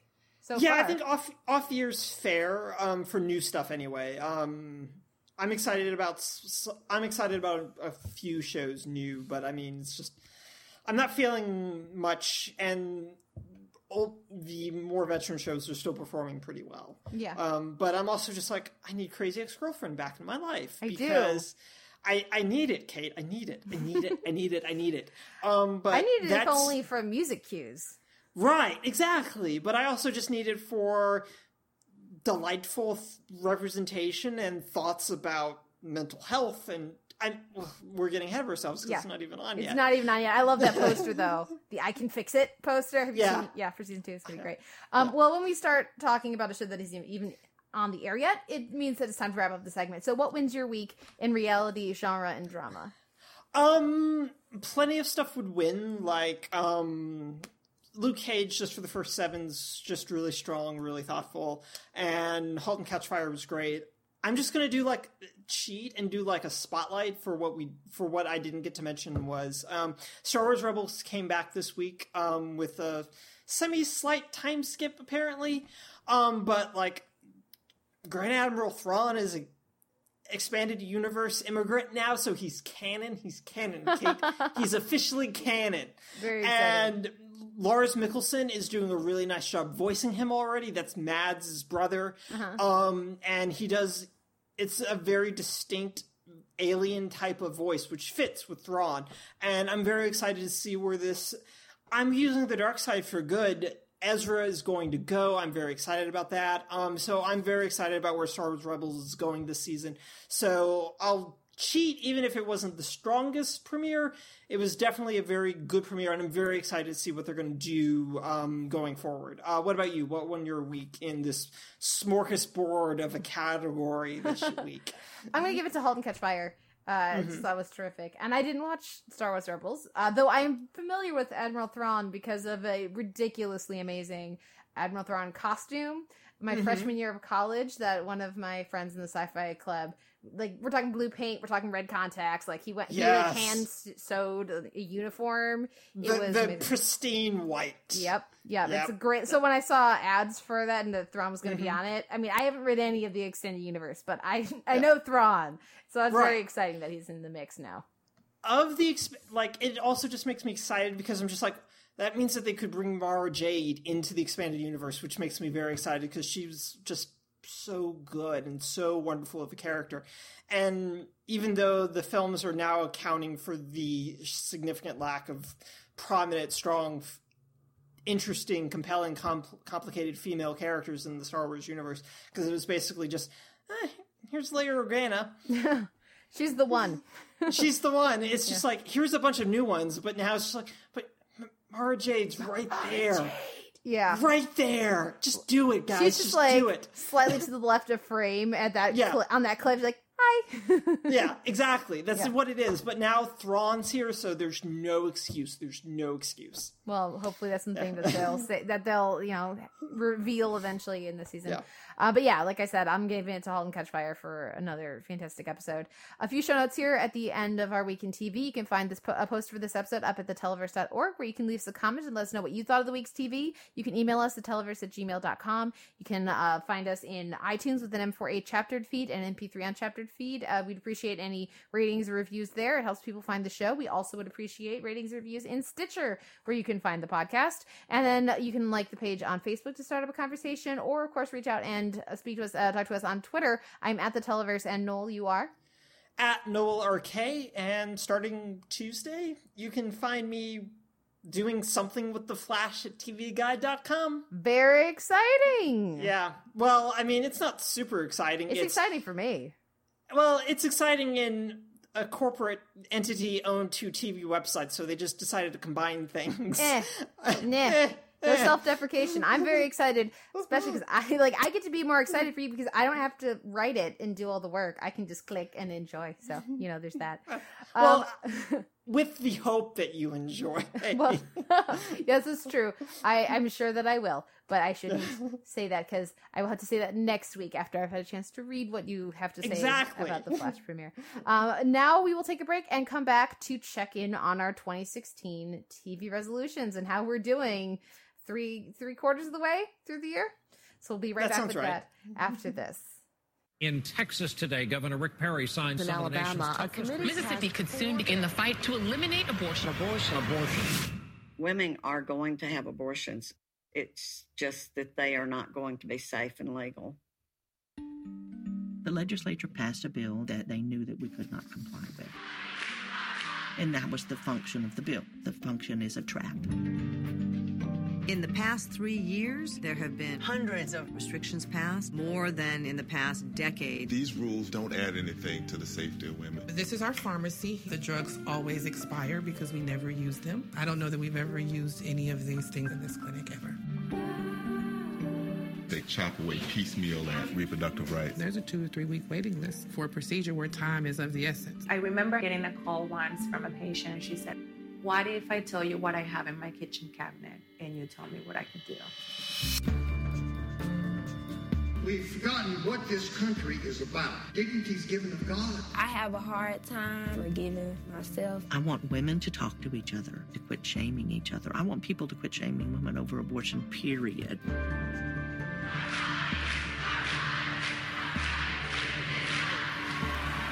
I'm on the floor today to give voice to thousands of Texans who have been ignored. The Supreme Court is going to hear another one of these cases, and it's going to be a showdown. They're letting politics trump medicine. You should understand it's not going to happen without a fight. It is escalating what is happening across the United States. It's increasingly becoming the case that women's constitutional rights are determined by their zip codes. I just want more people to start asking who's benefiting. Who benefits?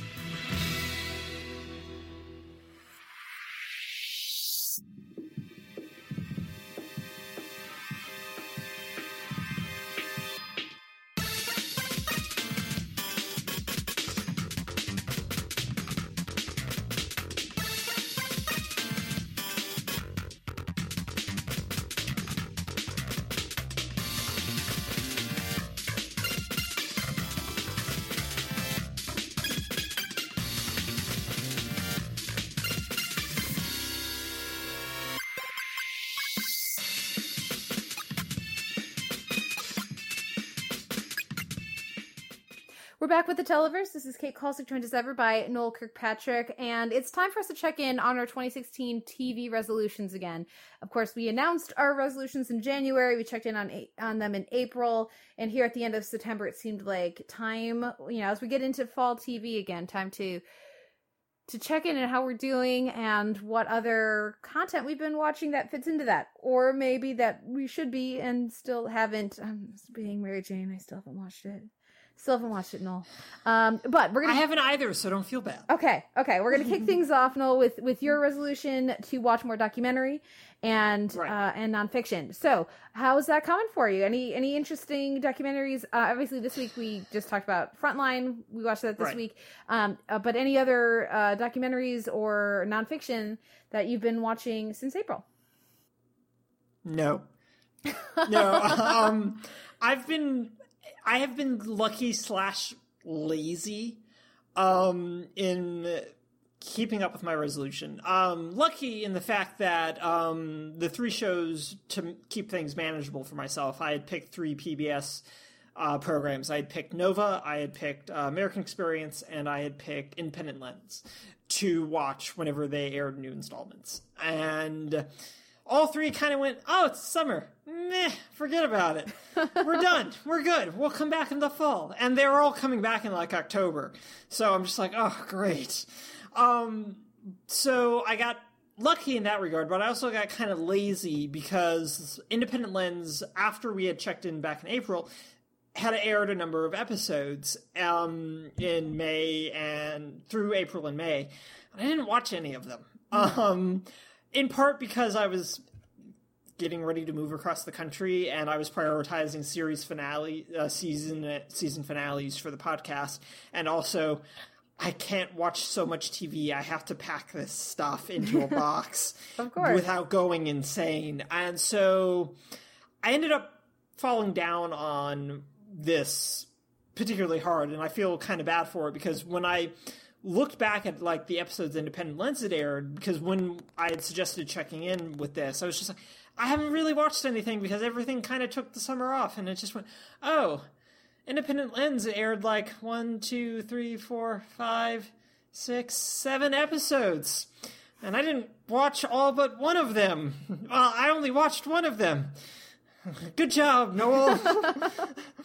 so independent regarding independent lens is they aired a bunch of episodes that i just didn't watch. I watched one and that was after i'd moved and like had gotten semi settled in here in uh, washington and that was trapped which is a documentary that had premiered and started rolling out back in march but um, independent lens i knowingly um, aired it in june. Four days prior to the United States Con- United States Supreme Court going, yeah, Texas, those um those abortion laws that you required clinics to be like, ah, doctors need admitting privileges, and you're if you're going to perform an abortion, you need a hospital surgery surgery level facility. Sur- facility to do that in. Even if you don't actually need that you're going to need that um, for you to be in, a, a, in accordance with all laws and uh, the documentary looks at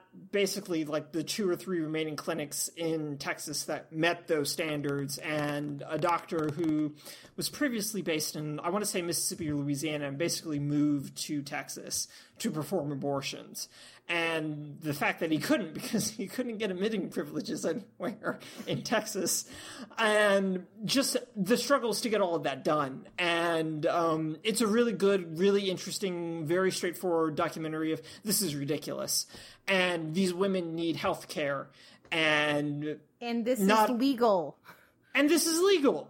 And they can't get it um, due to all sorts of these really, really ridiculous things that we've done. Like, for those who don't know, like some trap laws, like even for things like the um, aside from like the surgical facilities or the admitting privileges, both of which are pretty onerous, but there's also just the fact that, hey, your hallways don't meet these requirements or your building roof is too low to do this.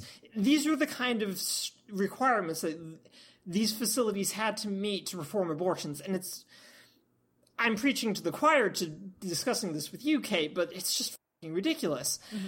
And so, like, over the summer, the Supreme Court, in particular Ruth Bader Ginsburg, mm-hmm. who gives no fucks and has no fucks left to give. That's why we love uh, her. it's why we love her. Um, was basically just like, this is ridiculous. And it was declared unconstitutional, and the documentary aired on Independent Lens like four days before the Supreme Court just went, this is dumb. Um, Texas, you, you, this is, you're stopping this.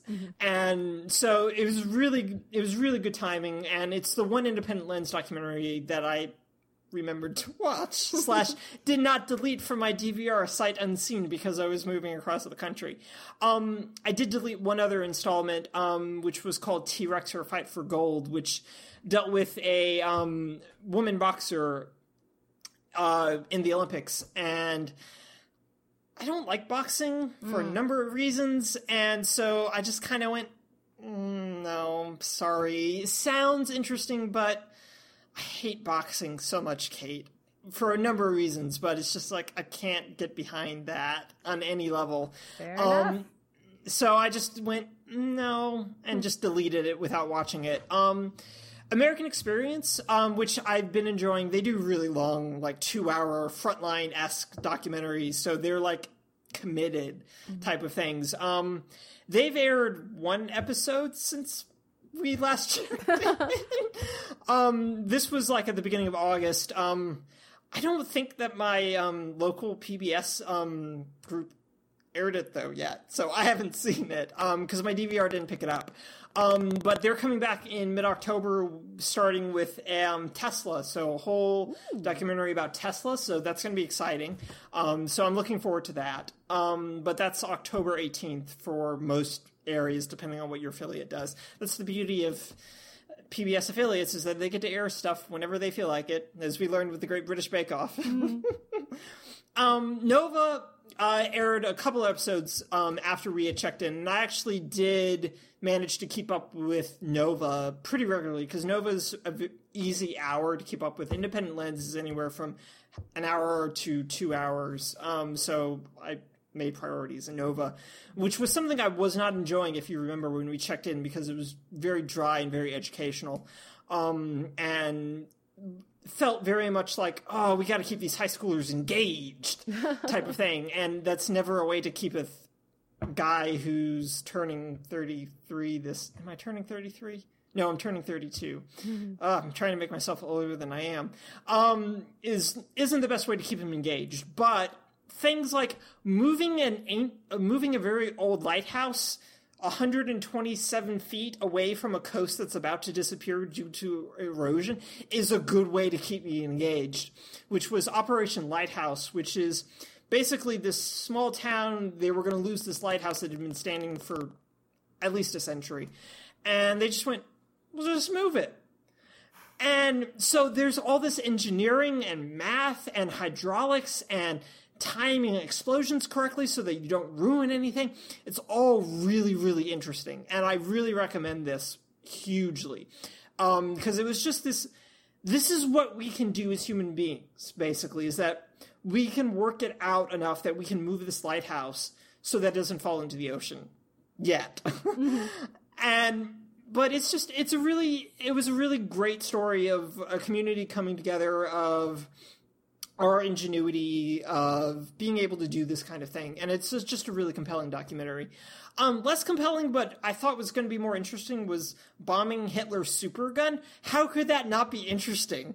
Um, because it's a super gun um, but it was it was very dry world war ii type of thing of um, explosive charges underground and that kind of thing um, it was interesting but not totally my cup of tea because military history is just not my thing um, then they just kind of took everything off for the summer. Um, they did. They've done two documentaries, two installments since. Which one I started watching but then stopped. Um, which was 15 Years of Terror, which was in commemoration of the 9/11 attacks here. They decided to look at the development of the war and terror from here, and immediately they dive into the surveillance state. And I just went, uh, no, I'm, I, I, I don't feel like watching this right now and so I just kind of went, nah, I'm good. Um, but their most recent episode was called School of the Future, and it deals with uh, changes in education development, um, both through technology but also just through new practices, um, and brain responses to those kind of things. So there's a lot of kids hooked up to EKGs and that kind of, uh, not EKGs because that's your heart, um, but brain scan type stuff. Um, I've only watched the first hour of that um, because I haven't had time to watch it this week. But um, it seems really interesting so far, and I'm. This is something as someone who knows a number of teachers, I'm very interested in the changing nature of their landscape, and and as someone who's also like best friends with a woman who has a small son who's basically in first grade, it's very much like what kind of stuff is this kid going to learn and how's he going to learn? And this is all just very very interesting stuff to me. So i'm going to get back to that one uh, probably this weekend because now i only have an hour left for it. But i've been like i said just lucky and lazy with my resolution um, how have you been dealing with yours um, have you you've had i think better luck I've than- been really. It's been You've been. You've been swimming in Yeah. representational issues. So tell me how your resolution's been going since we last checked in. Well, and first of all, also give yourself credit for watching Frontline. That counts as as your resolution Yeah. as well. That's in there Yeah. too. Um, and I'm definitely checking out uh, a couple of those. The Lighthouse one, I think I'll enjoy. But I'm very interested in that. I mean, as someone who teaches children and Yeah. and teenagers, uh, yeah, that is certainly something that's of interest to me. So I'll make sure I set some time aside for that. And let us not forget, um, I'm probably it probably can't. It'd probably just be fine. But I am very excited about the Hamilton. Uh, Right, that's coming up soon too. coming up soon. Um, so for my resolution, it's just been easy because there's been a lot more high profile stuff that fits that. Also, Steven Universe, just like everywhere all summer, being amazing. um, what probably my favorite show of the year. Almost definitely my favorite show of the year. We'll see if that Yeah.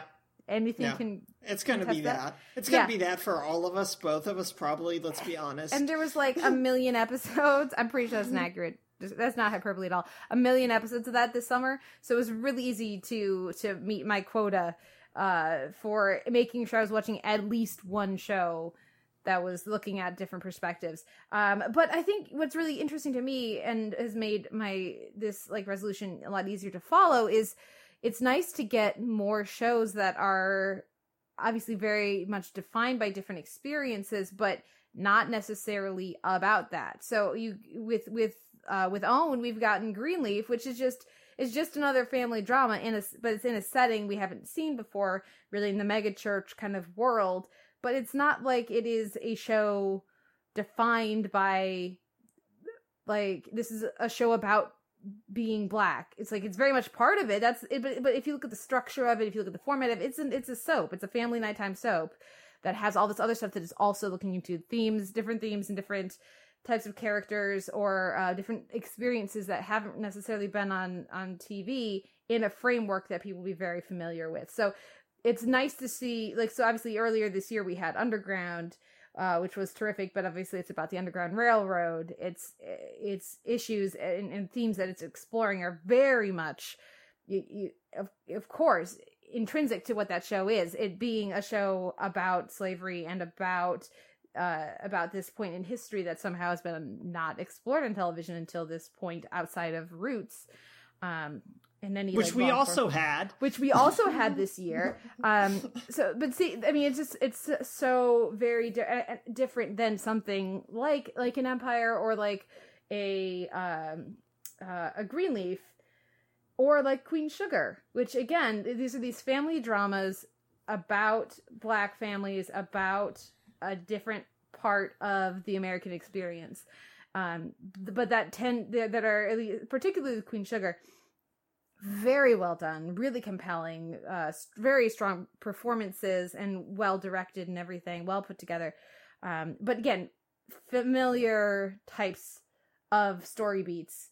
Um, so it's it's been great that that there's space that that the Oprah Winfrey Network and some other. Cha- I mean, I, I Power by the way is in its fourth season, or did they, they finish up? And being it's been getting even higher ratings as it's gone along on Starz Oh yeah, um, and that's one that I I checked out the part of the first season and wasn't hugely um didn't really connect with it, so I haven't kept up with it. But you know that's another one that's that's been doing really well. So like at different places like the Oprah Winfrey Net- Network and Starz, and there's there's more space being made for African American stories and characters and shows that are driven by primarily African American casts.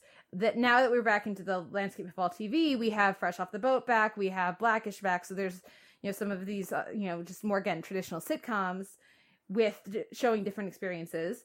Which you know I'm glad to have them back. Really enjoyed those, but yeah, I haven't had to look. I haven't had to seek out and search because there's been you know and obviously you know transparent is huge too i'll be, I'll be talking about transparent next week on the podcast um and there's again it's the show that really is looking on at transgender characters in a weekly consistent way or episode like in more- Episodic. episodic obviously not weekly Well, but even not episodic because I mean, remember, it's still a five-hour movie, Kate. Oh. Buy into the Amazon hype. Ugh. Anyways, um, but but as opposed to having like the Mod- Modern Family having an episode with a transgender character, or Carmichael Show having an episode with you know, so i- there's still pretty much just that one show.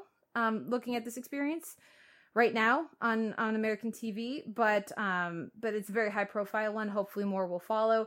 Uh, there are, as, I- as I understand it, significantly more transgender characters and actors in this third season of Transparent, which is very exciting. Um, and uh, again, it's just it's it, it, uh, great seeing it get so much Emmy love. Season two, that is recently and be so much in the forefront of the you know even if it does that streaming thing where a lot of buzz and then it just disappears because of the the model the release model. Um it's it's i haven't had to go seeking which is good but it's also lets me be lazy. And we will quickly get to a different point in the year where i maybe that won't be the case. So right now i'm taking advantage of having throughout the entire year a lot of different really terrific shows that i've been able to follow. But when steven if steven hadn't been on all summer it would have been just like uh, greenleaf or you know or like one show at a time because i didn't i did not make the concerted effort that i intended to with this resolution to go seeking new sho- shows i had never heard of. Now underground was new this year but i was anticipating that. Greenleaf was new this year but i was anticipating that. Queen sugar surprised me. That was one that that um there was some buzz around um but only like in the later part of this summer um so that one was more of a surprise but i haven't had to go out of my way to find to find different voices on my TV. And so that's something that I still need to significantly work on. How about you? How like cuz I mean a lot of these shows I'm talking about have been ones you're also watching too. Have you noticed a difference in representation on TV or do you think that we just are in a bubble? Well, I think it's interesting that for us that a lot of this aired in the off season. Yeah, air quotes, yeah. That air quotes in that it's the off season for the broadcast networks. And so there's all this room for Greenleaf to air and basically just smash Mhm. everything in its path ratings wise. Like like I kept joking while it was on is that Mr. Robot wishes that it had Greenleaf's ratings because Greenleaf was drawing in well over a million people and it's on significantly fewer cable packages than USA is. Um, and Mr. Robot was drawing maybe 700,000 Mhm. a week, like live numbers, Yeah. not factoring in like recordings or delayed VODs or anything like that. And so that I think that there was the space for that kind of show, that kind of voice to be heard and to be enjoyed and for it to be present within the television landscape in that it wasn't going to get crowded out by all the fall stuff. And that's kind of like where we're coming up on with like Queen Sugar is that everything's rolling out now and has more or less rolled out. Like the CW's about to do its season premieres next week and CW's its own little special case of stuff. Plus, like Greg Berlanti being like, "Oh no, we got a character that's always been gay. Don't worry, guys, we got one." And it's just like, "Oh, this is going to go super well." Um, so there's a lot of stuff that's happening that I think allowed both like Greenleaf and Queen Sugar to kind of rise to prominence. Um, but also like even without that, like you said, we've got Fresh Off the Boat and we've got um, Blackish, but also Speechless, Mhm. um, showing having a, a kid with, oh, gosh, I forget. Uh, I'm assuming cerebral it's some sort of. Yeah, I'm assuming it's a cerebral palsy. I'm pretty sure that they identified that in the pilot. I just forgot. Um, so they've got that kind of representation that's not being done in a very special episode sort of way or in a let's really make fun of the kid with palsy sort of way as in no we're going to treat him as a teenager who is kind of pervy and gross and likes to watch cheerleaders. And it's just it's very rote sitcom stuff but it's rote sitcom stuff that's being applied to people that it's never been applied to before. And incremental incre- increments increments Yeah. type of type of thing And again, including that that experience yeah allowing that experience to include people who haven't been depicted on on TV before Right. and showing the universality of certain elements of teenage boy experience. Right. Teenage boys, teenage boys, you know, uh, and Right. girls. You know, teenagers are teenagers at a certain point. Correct. And but also like I mean, you've got like one of the easiest, most anticipated shows with Luke Cage. I Yeah. mean, like Dust, you're done. I mean, you've Yeah. you've got it right there. Um and I think that's great. So I think you've had an easier time of it, but I mean, you also still haven't watched Being Mary Jane, so shame on you. Yeah. and the other thing that I will mention though is that while it's been a lot easier, it's been very easy for me to find shows that fit my qualifications of Yeah. of trying to broaden my horizons. Um I and and there are people who are watching them. I still feel like these are shows that on the whole are not getting the critical t- attention they deserve. I don't feel Sure. like they're a part of the conversation in a way that they should be and deserve to be. Um, I think that um, obviously, like something like Steven Universe, we think is amazing, and there's nobody. There was nobody talking about it this summer. There were people who reviewed it, and occasionally, maybe one or two other pieces at prominent publications over the entire summer. Like of all the prominent publications that I follow, one or maybe two did a piece about the best show on television, which is Steven Universe.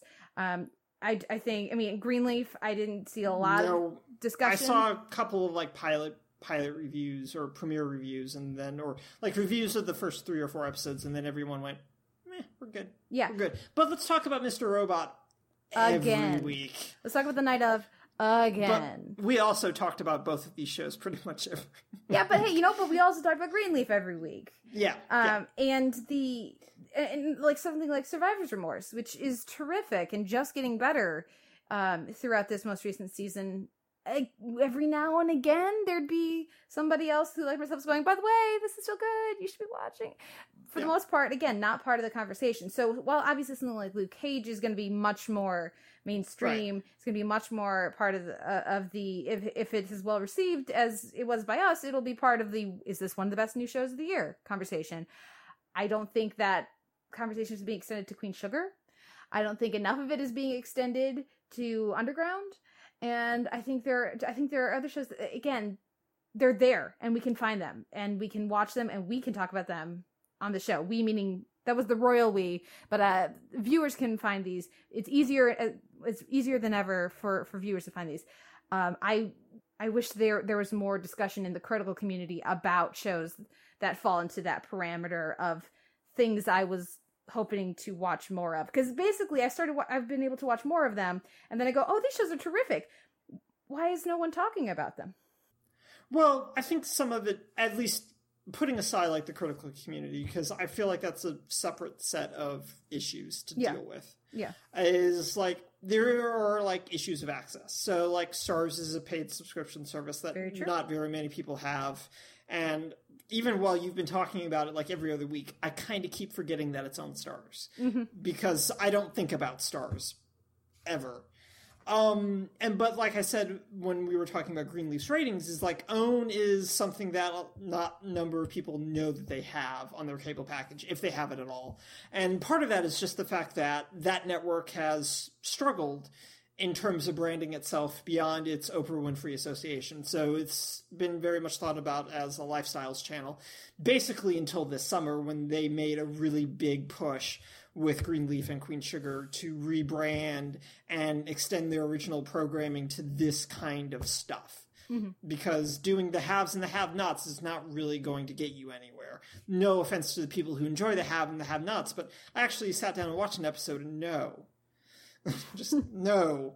Um, and so I think access is a big thing. So when we talk about a transparent, it's just like you need a Prime membership to watch that. And even though Amazon's made that much easier now because you don't have to sign up for the yearly nine ninety nine. 99.99 yeah Mm, yeah, the hundred dollar a year thing, which is great for someone like me who ships everything to himself, but for someone else, it's just like, well, I don't really need another streaming service type of thing. So I think that there's an issue of access to consider within that larger context. Yeah. Um, and I think that factors into critical community. It's all about the clicks, man. It's all about what's going to get those clicks. yeah but yeah. when you have so many more people watching like you said Greenleaf than are watching Mr. Robot Right, but the audience that they want, Well, that there you go. advertisers for want, or the people who are watching Mr. Robot, and they're the they're fewer people inter- who are watching Mr. Robot than the significantly more who are watching Greenleaf right. yeah, economics, advertising targeting, I mean, it's all built into that sort of thing. But also, the fact of the matter is, and this is also really key when we're discussing like the critical community, is that, like you said, Greenleaf doesn't reinvent a wheel. There's not a stylistic auteur motivation behind it in the same way that Mr. Robot became deeply self-indulgent in that way. But we wanted to like pick apart how that worked. Same thing with like Night of. Mm-hmm. And there's none of that there. Like you said, it's very much a family primetime melodrama soap that has this cool setting that's different. But after we get past that, what are we going to talk about week to week type of thing where we can pick apart oh what movies was sam esmail watching this week? And it's just like nobody can cares no not nobody i don't care. But um that's basically what it is is that the audience engagement that you can get with the clicks and that appeal to the people who are writing as well is the other thing that's really important. That's why there's maybe say less about Steven Universe because I basically remember Eric's reviews on TV Club week to week to week to day to day. Poor Hmm. guy, and then uh, the one piece from Caroline on Vox. Vox Yep. that happened, and then that's basically all I remember. Yep. Not for lack of trying. No pitches Right. taken on that. Yep. Listeners, I was pitching hard at various places for that, but And I knew that both of my editor ins wouldn't care, so I didn't bother. yeah. Um, and see, part of the problem right here is that I knew my editors wouldn't care, so I didn't bother. Yeah. Well, and I think the the conversation about access and about clicks um is borne out with something like Atlanta, that which is getting so much more coverage. Correct. Yeah. And I will be very interested to see if uh, Issa Rae's new show uh, gets that same kind of focus on HBO because the night of was getting constant coverage because of course it's the kind of thing that is easy to you know talk about and if you want um in, in that critical uh let's analyze it let's analyze the structure let's compare it to the original. There's lots of different things you can you know let's talk about symbolism of foot fungus you know. Um it'll be interesting to see if if we get that same kind of uh continuing coverage of a show uh like insecure um which again is on hbo a lot of people get hbo and it's very it's i feel like it's an easier it's an easier pitch to say i want to write this piece about insecure than it is to say i want to write this piece, this piece about survivor's remorse. Right, and also, I mean, if you want to write, write a piece about an HBO, just pitch to the Ringer, you're done. there you go Yeah. Um, I, any other shows come to mind? It's occurring to me that as I'm talking about representation here, I'm pretty much talking about black shows. We had Master of None last year, but mm, that's it for for Asian. Uh, outside of you know, obviously, uh, Fresh Off the Boat is back now, or Well, we'll be We'll back. be back soon, but Yeah. there's there's there's a Mindy Project, Right. but on Hulu. on Hulu. Again, that's that's less about a community and about experience than it is the individual characters. Yeah. Um, we've I already mentioned Transparent. I should mention I've appreciated there being more prominent uh, queer characters on TV shows. Even something like Queen Sugar this week, they they mention that Nova is is bisexual or you know not straight. Should we say? Right. I, I don't know how she would self identify. Yeah. Um, and so there's been more fluidity uh, with with supporting characters on on other TV shows. We, of course, we already talked about Wynonna Earp earlier this summer. We've been talking about you know other shows that have included queer characters. Um, there was that episode of my favorite episode that I've seen so far of Easy features you know focuses on queer characters. Um, but yeah, but it's been mostly the ones that I've at least that I have noted noticed breaking through have been uh characters have been shows with predominantly black casts. Yeah, and I think that again, I think that's just more representative. Well, a like I mean, Greenleaf and Queen Sugar, it's on own, and Yeah. it's targeting a very specific audience um, with branding and everything else. So I mean, that's kind of a gimme. Um, but it's also still an underserved audience within broadcast and cable Yeah. um, shows and representations. So they're filling a niche, which is largely what cable was supposed to do, but now is shifting, and uh, it's more than I want to get into.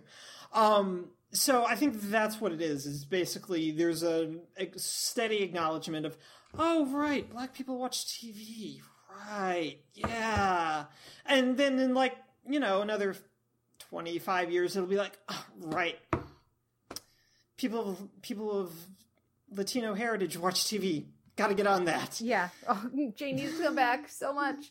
Um, I can't wait for Jane the Virgin to come back. Um, but yeah, it, it, it feels like it's again part of this conversation that I still need to have with. Fa- I have family and friends who don't think that whitewashing is a thing that still happens with characters, where they have white actors play characters that are supposed to, for example, be Asian, and I have to send them links and say, "No, it's happening right now," or um, and line casting is still just a real pain in the ass. Mhm. So Yeah, or or even just you know, uh, the Oscar so white controversy being brought up um, with Chris Rock, and but but being the fact that you know Oscar so white for a lot of people meant you need to nominate black people, not you need to nominate people of color, Right. You know, um, which again it has to do with how people how we all discuss uh, representation too. So um, and and again, like I said, there's there's the El Rey network. Am I watching Matador? No, I'm not watching Matador. do I you get be. the El Rey network? I don't. I don't know. I watched the first episode of Matador before I moved, and I wasn't really super. We- I was like whelmed. I wasn't Yeah. Over, so I, I didn't. I didn't seek it out. So I'm not sure. I, you know what? I, I do know. I do get the Rey network. I absolutely do. So I, you know, the, again, I'm sure that programming is out there, but I, like I said earlier, it's been very easy to let some of these shows come to me, so I haven't done the the search, seeking out, and the searching out that I should. Well, I mean, there's also like, I mean, there's nothing stopping you from, especially depending on how expansive your cable package is, is um, going through and basically going if your cable package has access to foreign language channels, and particularly now, it's very, I say very, it's easier to get Spanish language um, programming on certain cable packages now. I mean, I, I could watch Narcos, but I didn't really care for what I watched from season one. So you know, like Right. But I'm just saying, like, I mean, there's native programming you could watch instead. that's true. That's an excellent point. I'm I'm not saying that in a judgmental way or anything. Please don't take it that way. I'm just saying that It's out there too. it's out there. Um, it's not necessarily subtitled, so unless you're fluent in Spanish, um, really not. really not right. Which is like another issue in that I've been in like um the Mex the the nearest Mexican restaurant to me back when I was living in Atlanta routinely just had Spanish language programming on from their satellite package and no subtitles or anything. So I would just end up like watching it to like take in formalism and like yeah this sort of thing and i mean it was interesting but i mean i can't give you any more of a sustained discussion of it because i watched it in between eating enchiladas and really good salsa um but i think that that's something also to consider is like i mean you could do that but again it wouldn't be a complete television experience Yeah, it'd be a different. It'd be a very different experience. Um. So Right. yeah. So yeah. It's it's it, as a wrap up. I've I've done a little bit of yours. Your your resolution. Watched a couple things. Um. And I plan to watch more. You've done a lot of mine. I've done a lot of mine just because that's been fictional pr- scripted programming that we talk about on a regular basis here. So I feel like that doesn't count. Yeah. I shouldn't get a win for that. yeah, but yeah. So again, I I could make definitely could make more of an effort to to to be seeking out nonfiction and and and looking to fill these voids in my. You sounded very excited about the Tesla. I am very excited. I mean, Tesla's awesome, dude. Yeah. Tesla's like all time coolest people, uh, most interesting. You know, absolutely. But um, yeah. So we, we'll we'll see what happens in the next few months as we get all these fall shows back. It's it gets harder to prioritize. Yeah, it does. And I mean, for me, at least with my nonfiction programming, it very much becomes like a weekend project, Mhm. which is good because it gives me something to watch on the excuse me, on the weekends, like on a Saturday or on a Sunday, when for me there's very little to watch in between. Well, college football actually isn't that big of a thing up here, which is fantastic because God, I got sick of the SEC. But I also live in Seahawks country now, so basically the state shuts down on Sundays. Fair enough. It's really good time to go grocery shopping, though. There you go. There you go. That'll take care of it. Well, thank you, uh, Noel, for for for pointing me to those nonfiction episodes. I'll make sure I cut, uh, check them out, and uh, hopefully we'll have even more fun things to, to to mention. And okay, I'm saying it right now. I will have seen some Being Mary Jane by the time we do our end of the year thing. That's gonna happen. And I know it's not any like. There's so many shows that could uh, fit that requirement. My my uh, like of seeking out different shows that I haven't seen that aren't really automatically coming to me. But that is the one that I feel the worst about. So by the time we do this in December, I will have seen at least some of Being Mary Jane. Oh man! Uh, and listeners, if you have recommendations for us, please do reach out with them. Let us know, you know, if there's a particular episode of a documentary series we should check out. If there's a a show featuring uh, underrepresented voices that I should check out, um, let us know because I'm always I'm always looking for recommendations. So, um, and I'm, I'm sure you are you are too. If they Yep. can point you to to the best uh, nonfiction out there, that saves so much of the work. Um, It does. and it stops me from being like, I got really lucky and lazy this summer, and Kate had to do a lot of work. Uh, oh well, you know. Um, eventually, Steven will come back, and then I won't have to do any work ever again for my recommend recommend for my um, resolution. But that will wrap up our our resolution check in number two and our episode for this week. So thank you all for listening, and we'll be back next week with another episode of the Televerse.